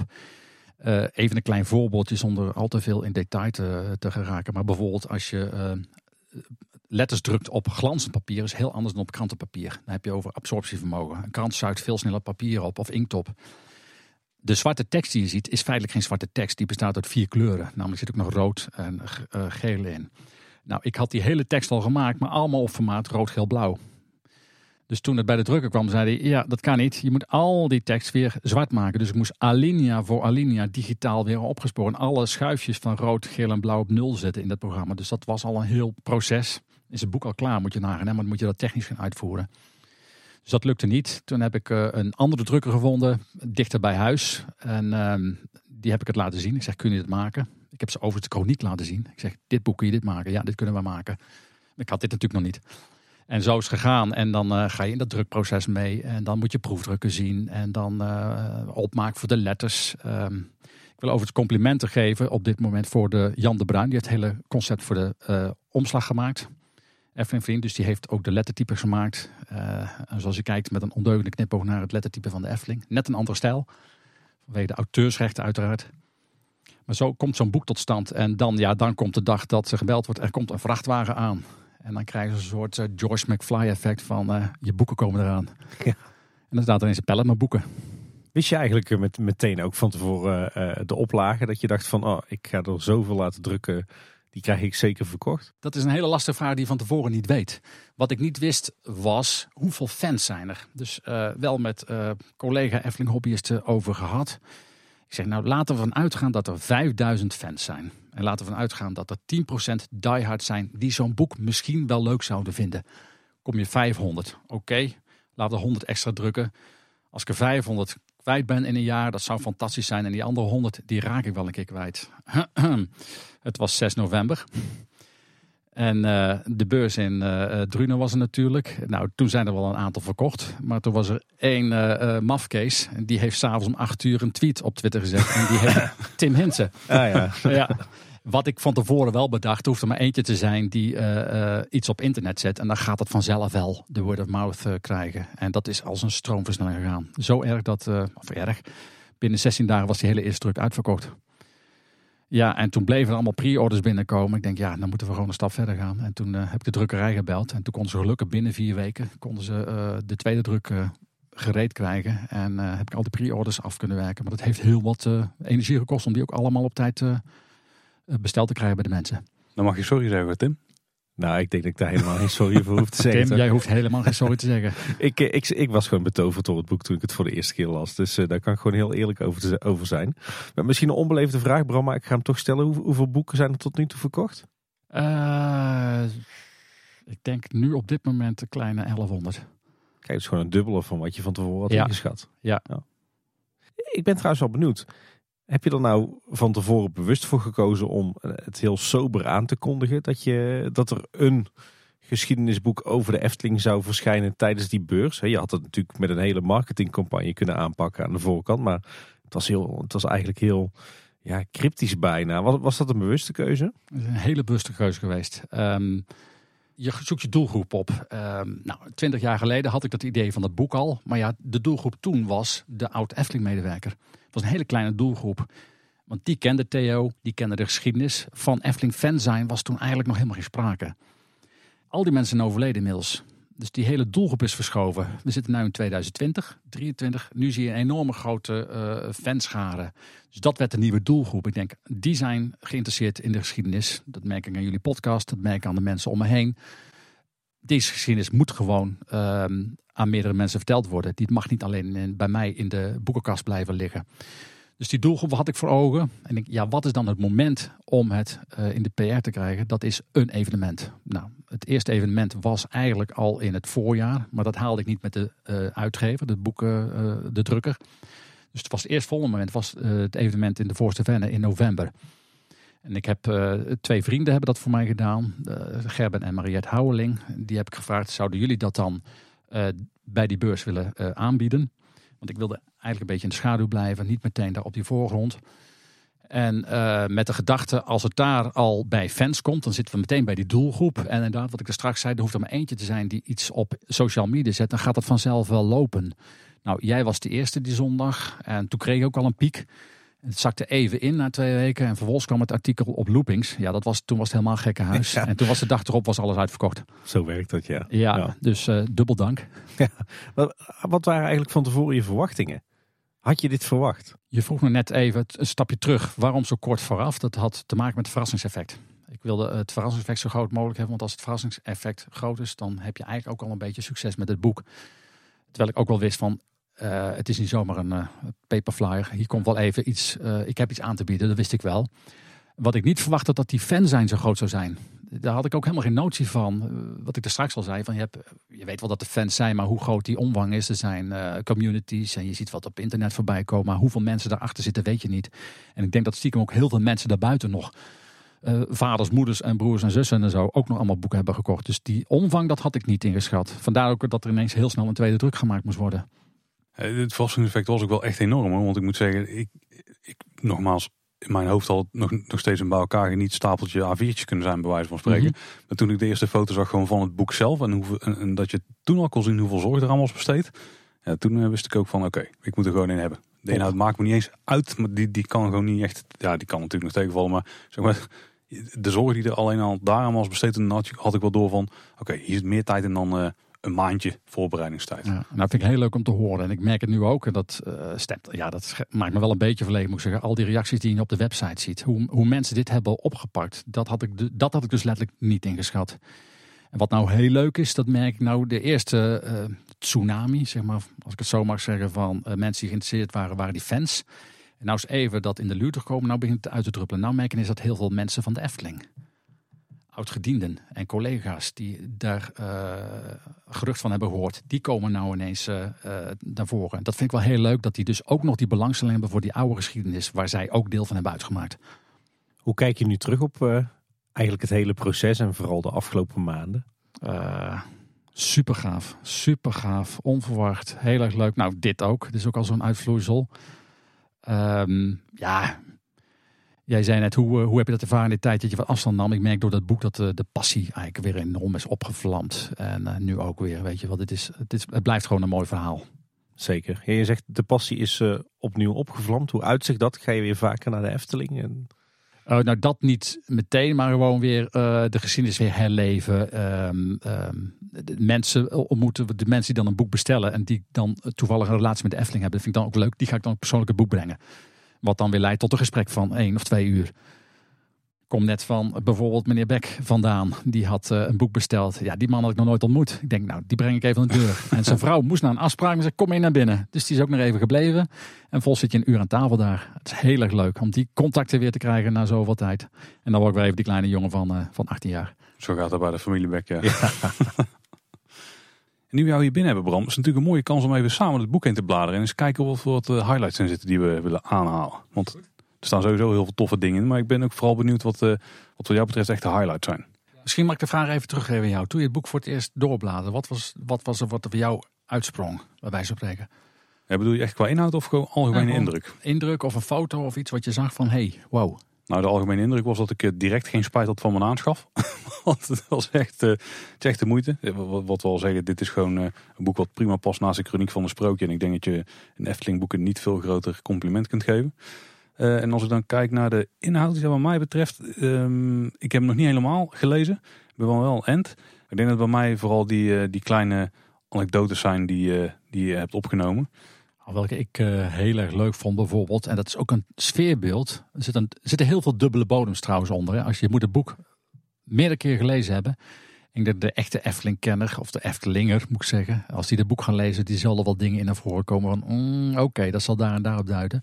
Maar zo'n anekdote van zo'n zo'n boertje, als ik het zo maar zeg. Zo'n meubelmaker die zo'n stoel maakt. Op zich is de anekdote leuk. Maar er zit een onderlaag onder. Want je hoort dat boertje aan het eind zeggen, wie was dat? En daar zie je ook weer wat ik daar straks zei, die, dat verschil in afstand tussen de medewerker en die directie. Er zat een enorme kloof tussen. Die man wist niet eens wie de directeur was. En zijn directeur probeert een vorm van contact te zoeken, misschien zich wat te presenteren en doet dat op een wat onhandige manier. En die man die reageert dan meteen van ja, dit stultje, dat blijft nog net zo lang uh, overeind totdat jij onder de groene zoden ligt. Ja. Ik vind ook een beetje de naïviteit er af en toe uh, een beetje uitkomt, zeg maar. Net als met, dat vond ik ook een mooie anekdote over het Sprookjesmuseum in het Sprookjesbos. Dat Hans Roy op een gegeven moment zegt van, ja maar weten jullie wel dat hier allemaal gewoon originele tekeningen van Piek hangen? Als mensen dat weten, dan zijn ze zo weg. Ja, en dat dat, dat, dat, dat soort dingen, dat er gewoon helemaal niet bij stilgestaan uh, werd toen. Nee, mede denk ik ook uh, om het idee dat men dacht, ja oké, okay, uh, toen dat begon was Piek weliswaar bekend als illustrator, maar die had tekeningen gemaakt voor de Efteling. En je hoort dat Annie Klis ook zeggen, die werden op een bingoavond gewoon als prijsje verloot, zo'n etje. Nou, daar moet je nu voorkomen. Dat betaalde 800, 900 euro voor een simpel etje. Ik noem maar even een bedrag. Dat gold natuurlijk ook voor die kleurenprentjes. Die waren speciaal voor het Sprookjesmuseum gemaakt het publiek in die tijd was gewoon heel erg uh, gedistingeerd en netjes. En die zou nooit op het idee komen om uh, een ruitje te tikken. Maar dat publiek is op een gegeven moment veranderd. De sfeer verandert natuurlijk. En, en dan zie je dus die, die verandering in de tijd. Van oké, we komen nu op een, een, een, moment dat we zeggen van dit is te kostbaar om hier te laten liggen. Dus dan snap ik zo'n Hans Roy wel. Dat hij zegt dit moeten we niet meer doen. En dan zie ik op een gegeven moment allerlei reproducties gemaakt worden. Ja, wat er voor mij meteen uitsprong toen ik het boek voor de eerste keer doorbladerde was... Uh, oh, deze foto hebben we nog nooit gezien. Oh, deze foto hebben we nog nooit gezien. Oh, deze tekening hebben we nog nooit gezien. En deze foto hebben we nog nooit gezien. Dat was echt, dat, dat bleef maar gaan uh, tijdens het eerste keer doorbladeren. Ja, en daarna dan ga je lezen, dan kom je zoveel te weten over eigenlijk de organisatie. Met name de mensen achter de organisatie in die beginjaren. Maar ook allerlei anekdotes over ja, de ontstaansgeschiedenis van de Efteling nog voor 1952 die we nog niet kenden. En ja, heerlijk. Klopt. Ik heb ook als uitgangspunt voor mezelf of als, als regel gesteld. Ik wil geen doublures in hebben. Als er, uh, alles moet uniek zijn. Dus als ik ergens ook maar een foto al eerder had gezien of een verhaal al half had gehoord, die zul je ook niet tegenkomen. Dus eh, per definitie moest alles ook nieuw zijn voor de lezer. En ik vind ook de aandacht voor de kleine dingen mooi. Op een gegeven moment gaat het over de lucifer doosjes die Piek dan illustraties voor gemaakt uh, heeft. Mm -hmm. dat, dat, dat soort kleine details dat die dan nog terugkomen. Omdat je ze dus hebt gevonden en waarschijnlijk nooit ergens anders hebt gezien. Klopt. Of dat dat soort dingen ja. je nou ook in zo'n boek. Hij ja. tekent ook letterlijk alles. Hè? Want uh, ja, goed, ik heb nooit nog een blik mogen werpen in het echte Efteling archief. Maar ik denk dat daar zelfs nog tekeningen liggen van, van alles en nog wat. Wat ook nooit uitgevoerd is. Maar zelfs de bordjes, zeg maar, de vignetbordjes. Uh, die uh, voor de wegwijzerborden maakt hij. Overigens, um, ik moet wel zeggen, Theo had zelf ook wat plakboeken. Hè? Dus ik heb ook wat fotomateriaal van hem gekregen. Hij was een van de weinigen die ook al vanaf het begin um, dingen vastlegde. Annie Klis was ook een collega van hem, die heeft dat ook gehad. Zij waren eigenlijk al van de letteren de archivarissen die al mooie dingen vastlegden. En dat was ook meteen zijn zorg, want hij uh, verzamelde al die dingen. Maar uh, nou, ik vertelde jullie straks, het was in zijn laatste jaar voor zijn pensioen. En toen heeft hij een paar keer ook wel verteld van als daar maar straks goed mee wordt omgegaan. Want ik zou het wel heel erg jammer vinden als alles dadelijk weggegooid wordt. Ja. Hey, ik zou zeggen, uh, Bram, neem ons eens mee uh, door het boek vanaf het begin. Wat zijn nou wat jou betreft uh, de highlights of de leuke verhalen?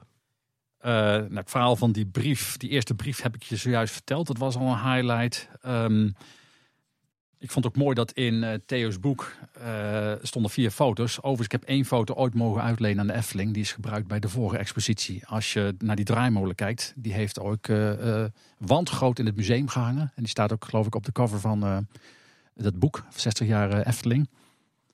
Dus ik vond het ook wel mooi om dat sfeerbeeld te tekenen, ook van voor die tijd. Um, en dan heel langzaam zie je dat de kleuren, er komt de eerste kleurenfoto, dus de tennisbaan. Heel langzaam neem ik de lezer ook mee in de kleurenfoto's. Die is ook heel uh, vaal afgedrukt. Dat je heel langzaam in die bestorven kleuren van uh, Anton Pieck komt. Ik heb ook bewust ook gekozen voor die achtergronden, die foto's. Ik zie trouwens tussendoor ook echt een hele puntgave foto van niet Anton Pieck voor het poppenkasthuisje tijdens de opening van het uh, Anton Pieckplein, maar burgemeester Reinier van Heijden. Ja, Leuk, dit zijn foto's. Is ook leuk om te vertellen. Um, Peter Reinders was natuurlijk niet alleen de ontwerper voor de Efteling, maar was zelf ook fotograaf. En dat is denk ik een uh, enorme zegen voor de Efteling en voor ons geweest, want die heeft heel veel vastgelegd fotografisch. Um, wat wil het verhaal? Um, hij is uiteindelijk uh, een keer verhuisd naar uh, Vught. Daar woonde hij en na zijn overlijden is het huis door meneer Van Acht, de oud-premier, bewoond. En bij de verbouwing hebben ze op zolder niet alleen films gevonden van Peter Reiners die verloren gewaand uh, waren, maar ook foto's. Nou, die films die zijn uiteindelijk bij Rob Smit terechtgekomen. Die heeft daar de documentaire van gemaakt. En de foto's zijn via de dochters van de Heide bij Theo terechtgekomen. En die heeft ze uiteindelijk aan mij gegeven. Dus een groot aantal foto's die je hier ziet, komen ook rechtstreeks uit de collectie van Peter Reiners. En die foto Ja. van Van der Heijden is er eentje van. Wauw. Ik moet zeggen, er is blijkbaar ook een lekkage geweest op die zolder. Want ehm, ik vertelde je net dat ik eh, twee avonden over één foto moest doen. Maar als je de foto van de fundering van het café-restaurant ziet, die wilde ik er PC in hebben. Nou, daar is digitaal heel wat zand verplaatst. Ik vind het sowieso altijd toffe foto's, want wij kennen de Efteling als een bosrijk gebied. Dus hier absoluut nog geen sprake van. Nee, maar goed, dat is dan ook weer een sfeerbeeld om, om te laten zien hoe het was. Juist omdat jullie dat niet kennen, die periode. Ik zelf natuurlijk ook niet, maar hoe, hoe kaal het eigenlijk was. Wat meteen ook het bewijs is dat Langnek in het begin dus echt boven de bomen uit kon kijken. Ja, ja, ja. Als je sowieso ook eh, een stuk hebt waar een tof verhaal achter zit, die zijn altijd... eh, Heb ik een vraag aan jou, eh, Paul. Eh, of eigenlijk aan Tim. Jij hebt hem helemaal versleten. Hoeveel keer staat de foto van Anton Pieck in het boek? Zo. dat is een, eh, een goeie. Nou, doen ze een gok, eh, keer of vijf? Nee, deze foto heb ik het over. Oh, die foto? Ja, Ik neem aan maar één keer. ja, twee keer dus. Want op een gegeven moment vertel ik ook... deze foto stond in de werkplaats bij Theo Hoogwald. En Tom van Ven wilde deze eh, foto ontzettend graag hebben. Als je verder opkijkt in de schilderswerkplaats... zie je op een gegeven moment Theo in de werkplaats staan. En als je goed kijkt, zie je op Oh. de achtergrond de foto staan. Mooie Ah. instinker. Misschien moet ik het eigenlijk niet vertellen. Ja. Want dan hou ik het als verrassing voor de lezer. Het is trouwens ook al een prachtige foto. Hè? Theo Hoogwald samen met Chris Prangers. Allebei strak in pak in het, eh, het uniform uit de jaren 50. Ja. Schitterend. En dat is een heel mooi, simpel park met een hekje erachter en een greffelveldje. Dit was de entree, hè? Dit was het, eh, het voormalige voorloop van het Dwarrelplein. Want hier gingen links naar de speeltuin, rechtdoor naar het Sprookjesbos en rechtsaf naar het voetballen. Natuurlijk heel bijzonder de handgeschreven eh, map van Theo. Met alle aantekeningen van de screens. Dus die archiveerde alles voor eh, de schilderswerkplaats. Je hebt ook wel gezien dat hij op de tekening van Piek af en toe zijn handschrift ziet. Dat zie je ook in de chroniek terugkomen. Ja, de foto's die in de winter gemaakt zijn, zijn natuurlijk sowieso eh, nu uniek. Juist omdat de Efteling helemaal niet meer dicht is in de winter. Dus je zal dit soort foto's ook niet gauw meer kunnen maken, denk ik. Bouwfoto's van het eh, Sprookjesbos uit de beginjaren. Ja, zo'n foto van Langnek is natuurlijk geweldig dat dat kon in die tijd. Dat er gewoon een paar mensen opklimmen. ja, Ja, ga er eens even op zitten, jongens. Gewoon een stel ondeugende kleine jongens zijn het dan geweest, hè? Waarvan Peter Reijns waarschijnlijk de grootste was. Ja. Ja, ik kreeg een blik in de werkplaatsen. Dat is natuurlijk ook niet aan iedere ehm, parkbezoeker gegund. In die tijd ook sowieso. Ja, want ik, ik stuit in ook op het verhaal van een Chinese nachtegaal. Dat is wel een mooi verhaal. Dat het een super intensief sprookje was om te onderhouden. En dat Ja. uiteindelijk de reden is dat hij dus eh, is gesneuveld. Dat zijn van die Ja. details die ook een beetje verloren zijn gegaan aan de tijd volgens mij. Vandaar, ik wilde ook die baleinen erbij hebben. Dat zijn ook originele baleinen. Maar ik heb ook nog een paar nieuwe eh, gezien. Gewoon die lagen op die weg. Gewoon rechte baleinen zijn. Dat zijn cors- corsetbaleinen. Neem aan voor corsetten van dames of zo. Of- Ja, het Berlijn zijn dus metalen beugels die, eh, die dus voor zorgen dat de bloemen automatisch weer dicht gingen die daar bij de Ja, Chinese ze moesten dus nachtegaal eerst rondgemaakt worden. Dus zo daar. Dus, maar dat is natuurlijk een onnatuurlijke houding voor zo'n balijn die normaal recht is. Dus dat gebeurde door het seizoen. Die bladeren gingen open en dicht. Dus die baleinen gingen steeds weer in hun oorspronkelijke houding staan, namelijk recht. En ik kan me als kind nog herinneren dat die bloemen open stonden als we langs liepen. Dat is één. En je hoorde ze sissen. Ja. Dat betekent dat die, die, die slangetjes de lucht toevoerden, dat die gewoon lek waren. Ja. Het mooie was dat je in de winter natuurlijk ook eh, de ontwikkelingen zag. Bijvoorbeeld die heraut, die werden vervangen. Nou, die lagen daar gewoon vrolijk los op een bank. Ja, er komt toch geen bezoek in het park, dus die werd daar neergelegd. En ondertussen werden nieuwe neergezet en uitgetest. Die zijn er totaal niet geschilderd. En die weten ook waar die, eh, die ene in het politiebureau vandaan komt in. Ja, dat lezen we ook in het boek terug. Hè? Ja. Ja, dit vond ik een geweldige foto. Eh, het is maar een, een suggestief elfje, maar als je kijkt naar die belichting en die hele houding en die handjes. Overigens, als je het boek doorbladert, ik weet niet of je het opvalt, eh, de meeste foto's die je op de linkerpagina ziet, hebben allemaal een dynamiek naar rechts. Het begint al bij die kleine boodschap met zijn keu. Die wijst meteen naar het voorwoord. Anton Pieks met zijn houding naar rechts zit. De, het spiegelmannetje natuurlijk, die naar rechts kijkt. Dus er zit continu een dynamiek in dat je naar het volgende hoofdstuk wil gaan. Oh, wauw. Je hebt er echt met eh, oog voor detail naar, eh, naar gekeken, Bram. Dit vond ik ook een hele toffe schets. Het exterieur van de Indische waterlelies met de wachters aan de andere kant. Waarbij je dus ook een beetje kunt voorstellen dat de hele eh, aanloop naar het showgebouw dus anders was dan, eh, dan uiteindelijk uitgevoerd. Klopt. En ik weet niet of je ook het interieur wel eens hebt gezien. Vooral die schets die eh, in een hal moest komen. Dus zo'n soort Arabische hal. Dan zie je ook een spiegelbeeld. Hek stond eerst rechts en de waterval zat links. Sorry, omgekeerd. Links en rechts natuurlijk. Ja, ja. En natuurlijk een fantastische foto van Bram als, eh, als jongetje. Hè? In de tuin bij Theo Ik moet het zeker aan eh, eigen bekenden nog vertellen. Dat ben ik. Ik zeg, Ben jij? Ja, dat ben ik. Ja. En dat heeft dan ook wel weer een link naar het nog kleinere jongetje van tien. Die daar achter dat hek van Fabiola stond. En toen al die, die, die drang had van ik wil dat aanraken. Ik zou daar naartoe willen, weet je. Want het is allemaal zo ver van je af. Dan heb je eerst een hekje en dan nog water van... dat wil ik aanraken. En dan zie je eigenlijk al wat er later dan gebeurt om achter de schermen mogen kijken. Dat, dat aan mogen raken van die poppen. Dit bij die elfjes was natuurlijk een ontzettend mooi moment. Dan zit hij dan eigenlijk met die, uh, die popjes in je armen. En later dan Don Roosje. En daar zit ook een verhaal achter. Ik was als uh, kind een keer gingen we naar Den Bosch, naar Heine, de boekhandel. En daar vond ik een boek. Dat pakte ik en daar stond een foto in van Anton Pieck in een auto met Don Roosje. En ik merkte toen al zo'n gevoel van jaloezie van wauw, hij zit daar met die echte Don Roosje in handen. Jaren foto, later zit jij met die Don Roosje in je handen. Ja. En die foto van jou natuurlijk, die is gemaakt op het moment dat uh, de poppen bij Theo thuis ja. waren om uh, ja. onder andere genomen te worden. Dit is nog op de dag in de werkplaats, de allereerste dag. En toen stonden ze daar net uh, geschilderd te worden. En Theo zegt, kom maar even, even naar buiten. Pak ze die twee poppen vast, maar dan moet je wel even heel verliefd gaan kijken. Oh, dus het is gespeeld. Die blik is, nou ja, gespeeld. Maar eigenlijk achteraf had hij nog veel verliefder kunnen zijn natuurlijk. Ja, het is wel leuk wat Peter Reinders hier doet. Dus bouwfoto's maken. Dat heb ik door die tijd ook gedaan. Ik vond het ontzettend leuk om dus de hele bouw van de Piranha en wat mij dan nu verbaast is dat er in die tijd speelde dat bij de Efteling eigenlijk nog niet zo. Men ging een attractie ontwerpen en men wachtte tot die klaar was. En ik kwam daar in de winter, ging foto's maken. En dacht, ja, wie gaat er nou een foto maken van een betonnen wand? En moet je nu kijken dat er complete makings-of worden gemaakt. Ja, zoals wij het ook graag zien. Dus we kunnen heel dankbaar zijn alleen maar voor de mensen die uh, toen al uh, ja, een blik vooruit hadden. Ja. En heel tof dat we zoveel uh, gezichten erbij zien hè, bij de de vaak nog onbekende namen uit het verleden van de Efteling. Gezichten en namen. Ja. Ik was ja. ook blij dat ik... Uh, uh, ik had wel veel namen zelf, maar nou ben je net toevallig op die pagina, Paul, van de traptreintjes. Uh, dat Annie Klis mij nog geholpen heeft in haar laatste levensjaar aan een aantal namen van die mensen in die treintjes. Ik kende er wel een aantal van, Theo ook wel, maar die kende ook niet meer iedereen. Ja, Theo is natuurlijk al twintig jaar overleden. Maar gelukkig heeft Annie mij nog de rest van de namen kunnen geven. Een bekende kaartzeugels achternamen, Tim. Ja, ja, dan hebben we het echt over het, het personeelsbestand uit de jaren 50. Hè? Dus dat ja. zullen enkele tientallen mensen zijn. Dat was geweest. niet veel, hè? Dat waren niet veel mensen. 20, 30 mensen. En hier zie ik ook de naam staan die, uh, die uiteindelijk jou in contact heeft gebracht met Theo. Henk Knuivers. Kijk. Van de technische dienst. Ja, mooi dit. Het is inderdaad wel goed. Ja, dat ook bijna bij alle uh, foto's de namen erbij staan. Als je het weet het achterhaal, dus denk ik.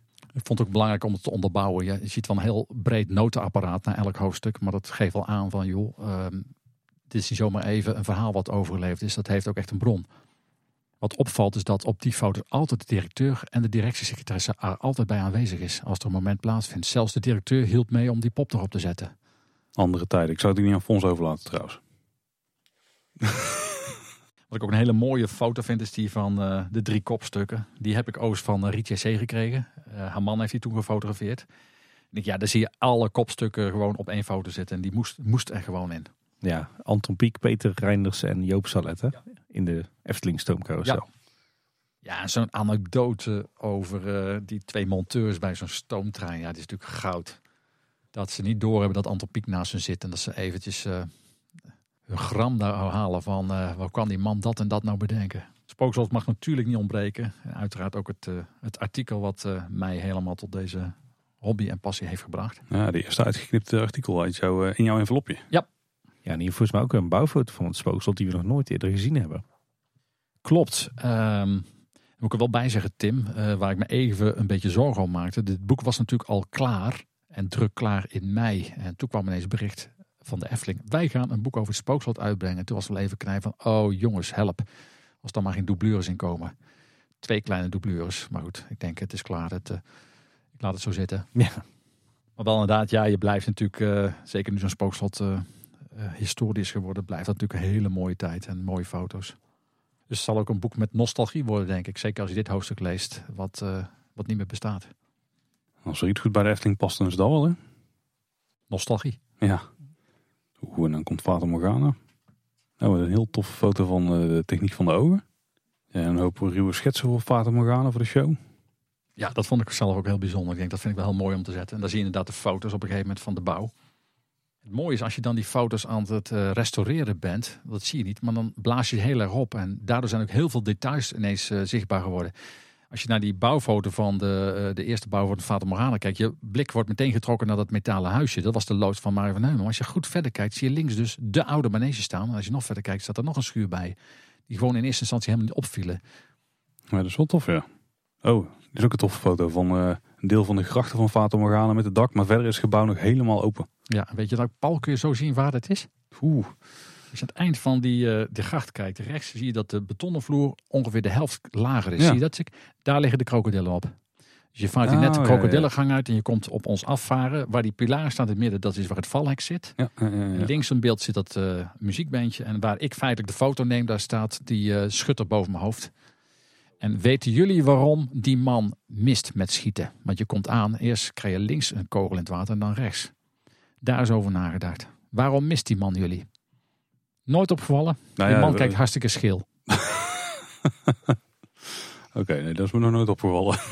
Ik weet nog dat Lex Lemmers zei van dat doen ze met eh, geluidsboxen. Maar die knal is zo hard dat iedere keer die geluidsboxen letterlijk kapot knallen. Dus ze hebben nog een tijdje zitten overwegen om iets met een vallende plank te doen. Als je ook leuk op die foto kijkt, zie je linksboven op die kast. Heb je die poppen wel eens gezien? Die komt als klein kleurenfiguurtje in het begin van het boek voor. Oh, dat is het, eh, het melkmeisje, toch? Jullie een melkmeisje. Niemand weet eigenlijk waar het voor is. Weet je wat ze oorspronkelijk waren? Vertel. Mayonaisepoppen. Die stonden op de tafels in het café-restaurant waar de frietjes van de eh Brabantse koffietafel werden geserveerd. En als je eh, die popjes naar voren boog, zat een slangetje achterin. Die zat in de pot met mayonaise onder de tafel. Er zat een pompmechaniekje in. Er kwam ook inderdaad mayonaise uit die kannetjes die je ziet. Vandaar dat je ook meerdere mannetjes ziet en vrouwtjes. Och, verrek. Moet je ook maar weten. Bij deze. Een hele jonge Peter Koppelmans zie ik wel als stagiair. Ja, Oh, wow, ja. die werkte net een eh, paar maanden, denk ik. En daar heb je de foto waar ik net op doelde. Ah, ja. Daar staat hij. We hebben een foto inderdaad van Theo in de schilderwerkplaats met daar eh, achter, langs de raam, een foto van, eh, of de foto van Piek die ook in het boek staat. Ja, dit is natuurlijk een vette knipoog. De foto van Theo. eh, dat is dan bij ons op zolder, bij onze modelbaan. Op een middag dat hij even langskwam, waar ik overigens aan het schilderen was. Dus ik zeg Theo, trek die schilderjas eens aan en eh, pak eens even die kwastbeet. Maar eh, net als Anton Pieck ook nooit eh geen kwast in zijn handen had, heeft hij dus ook helemaal net deze foto. Want als je goed kijkt, zit de echte kwast onder zijn handen in dat bakje waar ik net mee bezig was. Maar ook hier zie je weer de acteur die precies een pose aanneemt, een houding aanneemt. Er staat in ieder geval geconcentreerd te kijken naar zijn eh, niet-werk. Ook heel mooi natuurlijk de manuscripten dat die bewaard zijn gebleven van de poppenkast. Die werden letterlijk gebruikt ook. Ik neem aan dat ze ook wel op, op een gegeven moment op band zijn ingesproken met muziek er allemaal bij. En dat is dan de zwager van Theo, hè? dat is de man van zijn zus, Shell de Vries. Je ziet overal wel familiebanden terugkomen.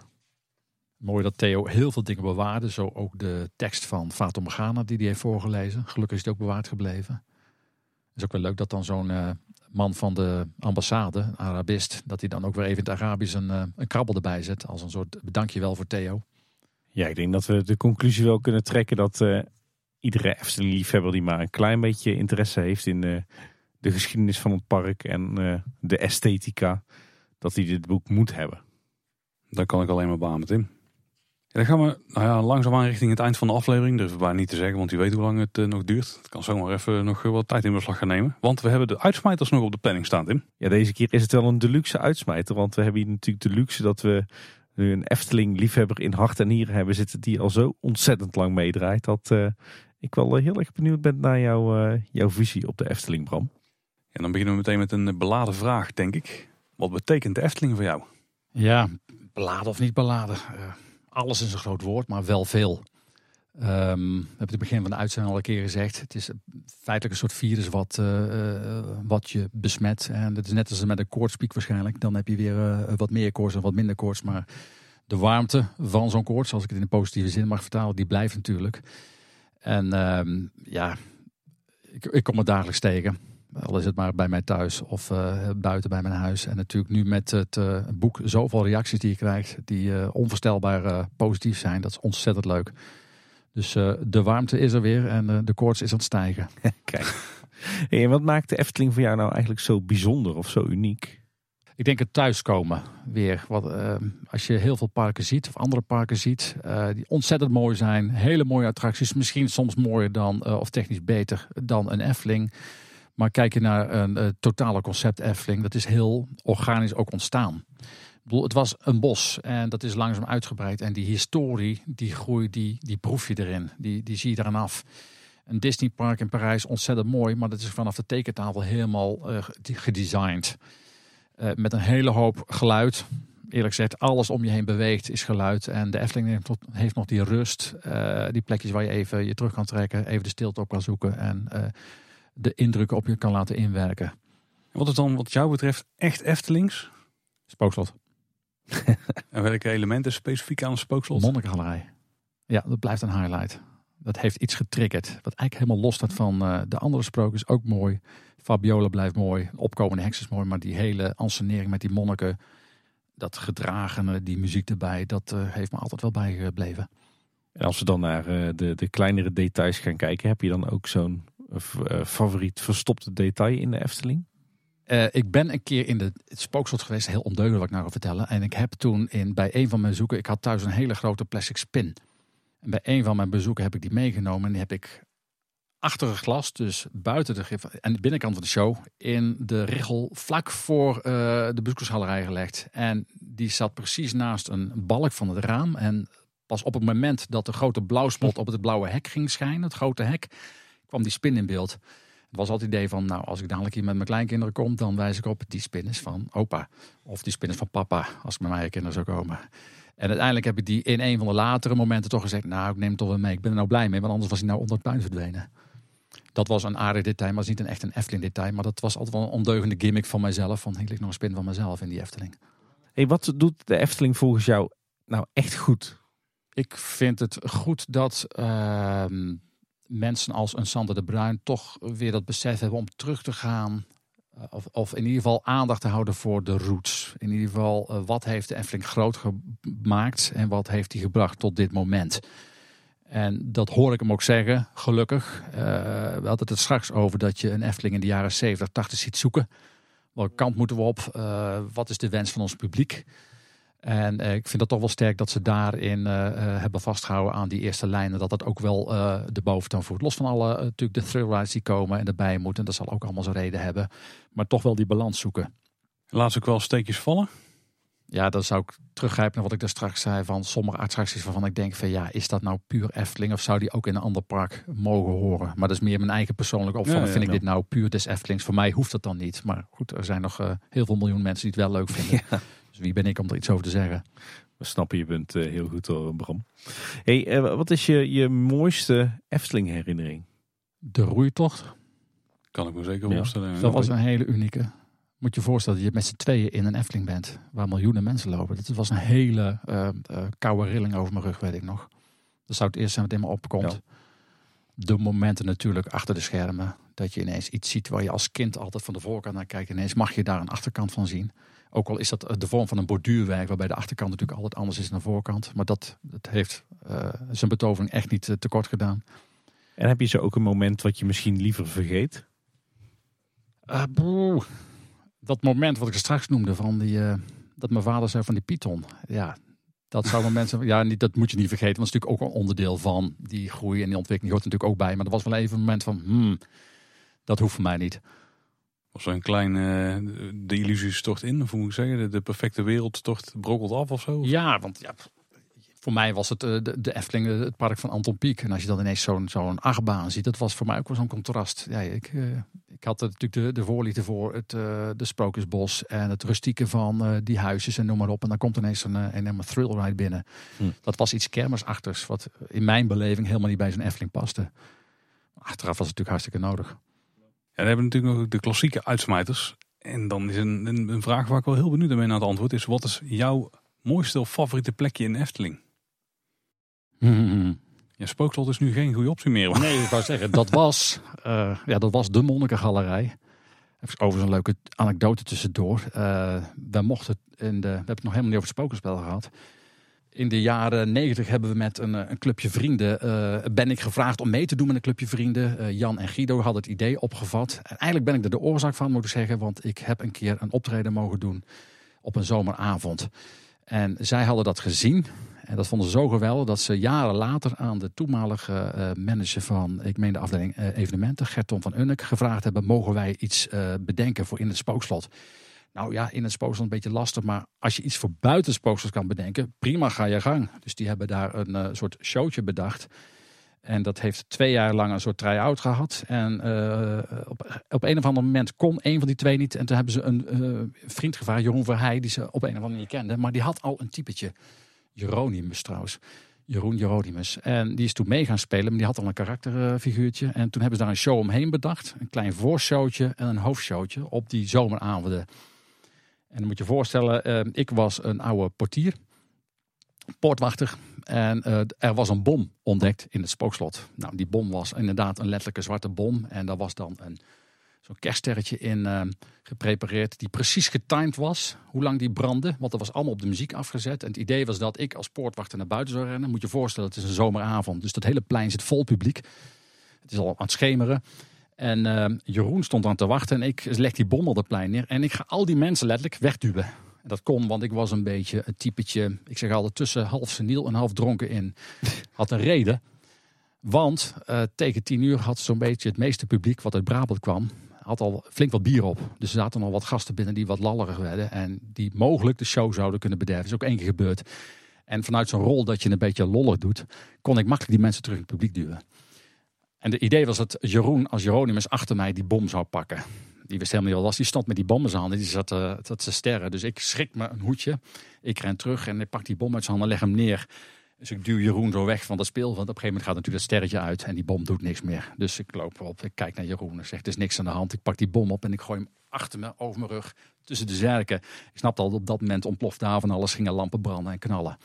Dat was één show. En uh, twee andere, uh, dus de heks en de tovenaar, dat waren Guido en Jan. Die kwamen met een grotere show. En daar speelde Jeroen ook in mee. En dat was met uh, allerlei effecten. Bekers die ontbranden en oogjes in de bomen die zaten te knipperen. Dat was heel erg leuk. Dus dat was eigenlijk wat we in die tijd deden. En wij mochten van de Efteling al s'morgens komen. We hebben alles opgebouwd met, ja dit is ook wel een hele leuke trouwens. Met mijn eigen auto. Ja, op het voorplein van spookslot. Wow. ja werd helemaal opgebouwd. Uh, allemaal vlaggen waren gemaakt, vaandels werden gemaakt. Die, tegenwoordig trouwens doen zij uh, Elfia. Hè? Ik weet niet of je het kent. Ja. Fancy Fair, dat doen zij ook. Die bouwen het helemaal op. Maar we mochten gewoon die hele dag in de spookslot zitten. Dus dat was een walhalla voor ons. We mochten overal achter de schermen. En uh, ik had ooit een keer de wens, ik wil een keer plat op mijn rug in die monnikengalerij liggen. En dan die monniken zo over me heen zien komen. Dat was wel een heel mooi moment. Met, ja, moment en favoriet plekje. En heb je in de huidige Efteling, dus zonder spookslot, nog misschien een goede tweede dan? Of laat het een eervolle vermelding zijn? Ik wil niet met de cliché hier Autoplein komen. Heel goed. Ja. Daar houden we wel. Dankjewel. Houden we van. Als je echt ergens op je gemak wil zitten, is dat de Herautenplein. Dat is toch wel het plekje, het hart waar je lekker zit. En uh, helemaal de historie over je heen kan laten komen. Daar kan ik het alleen maar mee eens zijn. Heb je een favoriete attractie in de Efteling? Ja, was Spookslot. Vaart gaan op tweede plaats. En Fabiola derde plaats. Maar kun je eigenlijk geen plaatsen geven. Die drie zijn highlights. En sterker nog, dat zijn ook de enige drie die een paar een grote foto hebben. Ja. Oh ja. ja. Hey Bram, hoe zie jij de toekomst van de Efteling eigenlijk uh, voor je? Heb jij zo nog wat wijze raad voor de Efteling? Ik zou zeggen, uh, ik zie wel ontwikkelingen waarvan ik wel eens denk van... Hmm, neigt dit niet te veel naar Disney? En welke kant gaat die Efteling heen? En is dat nodig? En dan zou ik eigenlijk zeggen... Uh, Efteling blijf wie je bent. Dat heb je al 70 jaar bewezen. Dus je hoeft niet meer anders te zijn. Dat zou één ding zijn. En waarom zou je steeds meer en meer en meer moeten doen? Ik weet, het is een, een economisch begrip dat je elk jaar zegt: we hebben weer meer omzet gedraaid, we hebben weer meer bezoekers gehad. Um, zou, wees tevreden met wat je hebt. Bedoel, ook 5 miljoen bezoekers is goed. Ik zelf zou ja. niet zitten te wachten om met 7 miljoen mensen door zijn sprookjesbos te schuivelen. En ik zit eigenlijk al een beetje huiverig vooruit te kijken als ik dadelijk op mijn gemak op het hekje van de Rode Schoentje wil kijken. En als ik me omdraai dat er zeven verdiepingen aan toeristen uit een hotel in mijn nek zitten te kijken. Ja, dat zijn dingen waar ik denk, mm, ja, dat hoeft ja. niet zozeer voor mij. Het zal nodig zijn. Voor mij hoeft het niet. Stamp je punt. En heb je eigenlijk ook nog wijze raad voor ons als kleine boodschap? Lekker blijven doorgaan zoals je doorgaat. En wie weet zit er voor ons ooit nog een boek in, Tim. Ja, zal ook wel een dik, uh, dik exemplaar worden. je moet er minstens 2,5 uur over lezen. En heb je misschien zo nog uh, specifiek uh, goede ideeën voor de Efteling? Nou, wat een, uh, een harte wens voor mij zou zijn, is, um, we hebben natuurlijk dat museum nu in de Efteling. Ik zou een voorstel willen doen, haal dat museum dat er eigenlijk heel erg weggestopt zit in een oude werkplaats, haal dat daar weg. En um, maak gewoon een mooi groot nieuw museum, ergens op het terrein in mijn ogen zie ik dat dan ergens in de Zuidoosthoek, ver weg van de drukte van de entree en het hotel. Een mooie rustige plek, zo tegen de Drunense duinen aan.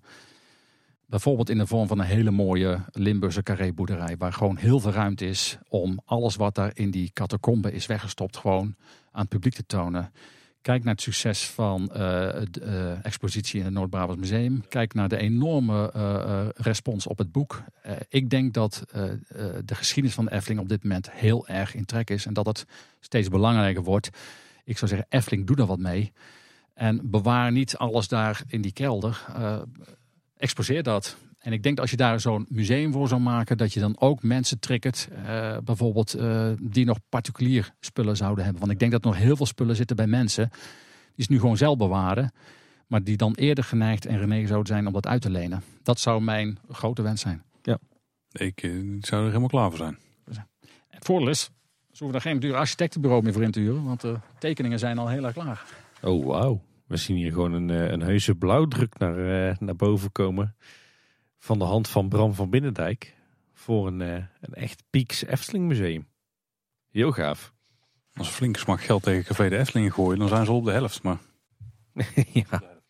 Het zou heel mooi zijn, denk ik. Want uh, ja, mijn, mijn gedachte gaat dan uit naar die Zuidoosthoek. Zeg maar wat dan door de fans Strookrijk wordt genoemd. Het zou fantastisch zijn om op die Zuidoosthoek daar een locatie te maken. Of dat dan binnen het park moet of er net buiten. Um, mijn idee zou zijn, doe het vanuit de stichting. Uh, daar is best wel veel geld. Die mogen natuurlijk daar commercieel iets mee doen, maar die zouden daar een ideeel doel van kunnen maken. Dus ik denk aan Villa Padus. En dat het heel toegankelijk is. Er loopt een fantastische snelfietsroute langs. En maak daar een pleisterplaats van. Dat je even daar kan zitten of een kopje koffie kan drinken. Maar dat je zegt, dit is het museum. Wat van Kaatsheuvel is. Dat straks in Kaatsheuvel, we gaan even naar het museum. En dan trekt dat heel veel mensen. Gewoon die daar uh, even op hun gemak naar die geschiedenis kunnen kijken. En dan geef je dat ook als een cadeautje terug aan de bevolking van Kaatsheuvel. Voor alles wat ze de afgelopen 70 jaar hebben mee mogen maken. En voor en tegenspoed. Ja, we moeten doorstaan. Ja. en beschouw je jezelf ook als een themaparkliefhebber in algemene zin? Nee, nee. Ik weet dat er mensen zijn die gewoon heel veel parken doen. Uh, nee. Ik ben wel bij wat parken geweest. Um, ook heel mooi, heel leuk om te zien. Uh, maar uh, ik focus me letterlijk alleen op de Efteling. Heb je dan wel een favoriet park na de Efteling? Of, of een park waar, waar je toch wel iets bijzonders hebt gezien? Absoluut. Ik ben uh, in 2016 uh, naar Amerika geweest, naar LA. Daar hebben we uh, met een aantal vrienden een aantal parken bezocht. Ook de natuurparken, maar ook een paar dagen letterlijk in, in ieder geval Disneyland Anaheim. Heel mooi. Daartegenaan ligt California Adventure, ook heel mooi. Die heeft een paar fantastische attracties. Cars was geweldig. En ik vond Soaring fenomenaal. Daar ben ik ook de meeste keren in geweest. Daar in de buurt ligt Universal, Universal Studios. En daar is de Harry Potter track gewoon uh, geweldig. Dat is helemaal af, helemaal compleet. Ja, uh, zeker. Heb je dan nog een favoriete attractie in een van die attracties Ja, de beste vond ik uh, Soaring. Dus eigenlijk niet eens een hele spectaculaire, maar gewoon dat is een soort flying bench moet je je voorstellen. Waar eigenlijk een film geprojecteerd wordt, maar die, de, dat je vliegt. Je zou bijna zeggen droomvlucht, maar dan ja. de hele bank gaat mee. En die bewegingen zijn zo mooi. Uh, op een of andere manier raakte me dat. Die zegt, die wil ik nog een keer zien. Dat was uh, fantastisch. Daar vlieg je echt over de muur van China en over de Taj Mahal. En uh, het was wel mooi, want Guido is een, die was bij ons, Guido Kolegem. Die heeft gewerkt voor de audio's van diverse parken. En die kende daar de geluidsman. Dus die had een afspraak meegemaakt. Dus wij liepen op een gegeven moment gewoon met de geluidsman van Disney. Nou, zo'n bos sleutels aan zich. Echt van elke attractie. En er werd ook ondertussen gezegd, ja, die attractie, daar was dat geluid niet helemaal goed. En bij die was dat, oh, dat moet ik even noteren. En um, dat was wel mooi. Op een gegeven moment dat, uh, dat, dat ik dus zei van Soaring vind ik wel mooi. Maar dan krijg je ook inside kritiek vanuit Disney. Ja, het is een mooie film. Maar 80% is digitaal. Want de Taj Mahal zit uh, heel vaak in de smog. En daar lopen allemaal toeristen. En wat jij daar ziet is gewoon een hele mooie uitgefilterde mooie zonnige Taj Mahal. Met drie mensen die daar lopen. Maar goed, ik vond het toch fantastisch. Ja. Anders kun je het gewoon niet produceren. Dat is andersom bij de Efteling vroeger. Dat kon alles. Maar tegenwoordig kan nergens niks meer. Dan moet je overal 100 vergunningen voor hebben. En heel veel geluk met het weer. Nou, ik weet niet waar je specifiek op bedoelt, maar neem bijvoorbeeld de auteursrechten. Als je kijkt de jaren 60, dacht je dat Peter Reinders echt... Uh, er staat uh, een foto van de taart in voor de eerste miljoen bezoekers. Er staan gewoon de Dis Disney-pikketjes op van uh, de drie biggetjes. Die staan ja, gewoon ja. uit. Ja, daar werd helemaal niet over nagedacht. Geluidstracks, muziektracks. Dus je ziet hoe de muziek van Spooksel bij elkaar is gesprokkeld. ik weet niet of dat allemaal contractueel is gedekt. Gelukkig maar. Daarom hebben wij daar nou nog de erfenis van. ja, precies, ja. Daar zijn we eigenlijk een heel eind al, eh, nou, al doorheen, Bram. Het is weer een mooie lange aflevering geworden, denk ik. Ehm, ik, ik, denk dat mensen die het boek nog niet hebben, er mogelijk wel in geïnteresseerd zijn geraakt. Zijn er nog boeken beschikbaar? Er zijn nog boeken beschikbaar. Ja. En waar moeten mensen doen als ze een exemplaar willen scoren? Nou, als ze internet hebben, kunnen ze op uh, Google uh, intypen het documentariaat. Dan kom je al meteen op uh, de eerste hit bij de site. En daar staat een, een kopje pre-order. En dan komt bij mij gewoon de mail binnen. Uh, met het adres. En dan krijgen ze een mailtje van mij uh, met de gegevens die ik uh, verzoek. En dan is het boek voor hen. Kijk, en we zullen een linkje in de show notes plaatsen natuurlijk. Dus mocht je onze website kunnen vinden, dan, dan moet het ook lukken om die website te vinden. En we kunnen het zeer aanraden, het boek. Zeker, ja, zeker. Ja, Bram, echt super bedankt dat jij je tijd wilde vrijmaken om met ons over, nou, over jouw leven als Efteling-liefhebber te kletsen, over Theo te kletsen en natuurlijk over het boek en de totstandkoming daarvan. Ja, hartstikke leuk om hier te mogen zijn en dit uh, mogen vertellen en de passie te mogen delen. Ik zou zeggen, zeg het voort. Oh ja, absoluut. Nou, dat, dat gaan we letterlijk doen zelfs. Ja. Want dat is een beetje het concept van de podcast natuurlijk. En in de show notes zullen we ook een linkje opnemen naar het lemma op Eftepedia over Theo. Er staat ook een hoop informatie en een hoop foto's. Mocht je die show notes nou willen checken, dan kun je naar onze website toe. Dat is kleineboodschap.com. En als je daar slash volgen achter tikt, dan vind je ook nog eens alle social media kanalen waar wij te vinden zijn. Ja, wil je een reactie achterlaten, dan kan dat op verschillende manieren. Uh, niet alleen op social media, maar je kan ook een berichtje achterlaten op het contactformulier. Dat vind je ook op de website. Of je stuurt ons gewoon een mailtje. Dat kan naar info.kleineboodschap.com. Ja, je luistert Kleine Boodschap dus op de website, maar ook in iedere podcast-app. En als je daar naar luistert en je kunt daar een reviewtje achterlaten, wat bijvoorbeeld kan op Spotify en Apple Podcast, dan kunnen we dat altijd enorm waarderen. Ja, en luister je ons nou in een podcast-app, zorg dan dat je je ook abonneert. Ja, misschien ken je nog wel mensen die zijn geïnteresseerd in uh, bijvoorbeeld geschiedenis en die luisteren daar graag boeken over. Misschien is dit dan een toffe aflevering om eens te tippen. Want uh, dan raken ze mogelijk geïnteresseerd in het boek over uh, Theo Hochwald. En dan weten ze na het luisteren van deze aflevering precies waar ze die kunnen krijgen. Ja. Nou Bram, nogmaals dank. Graag gedaan. Dank voor jullie uitnodiging. Ja, en luisteraars, was weer voor deze week. Bedankt voor het luisteren. Tot de volgende keer. En houdoe. Houdoe waar. Houdoe waar.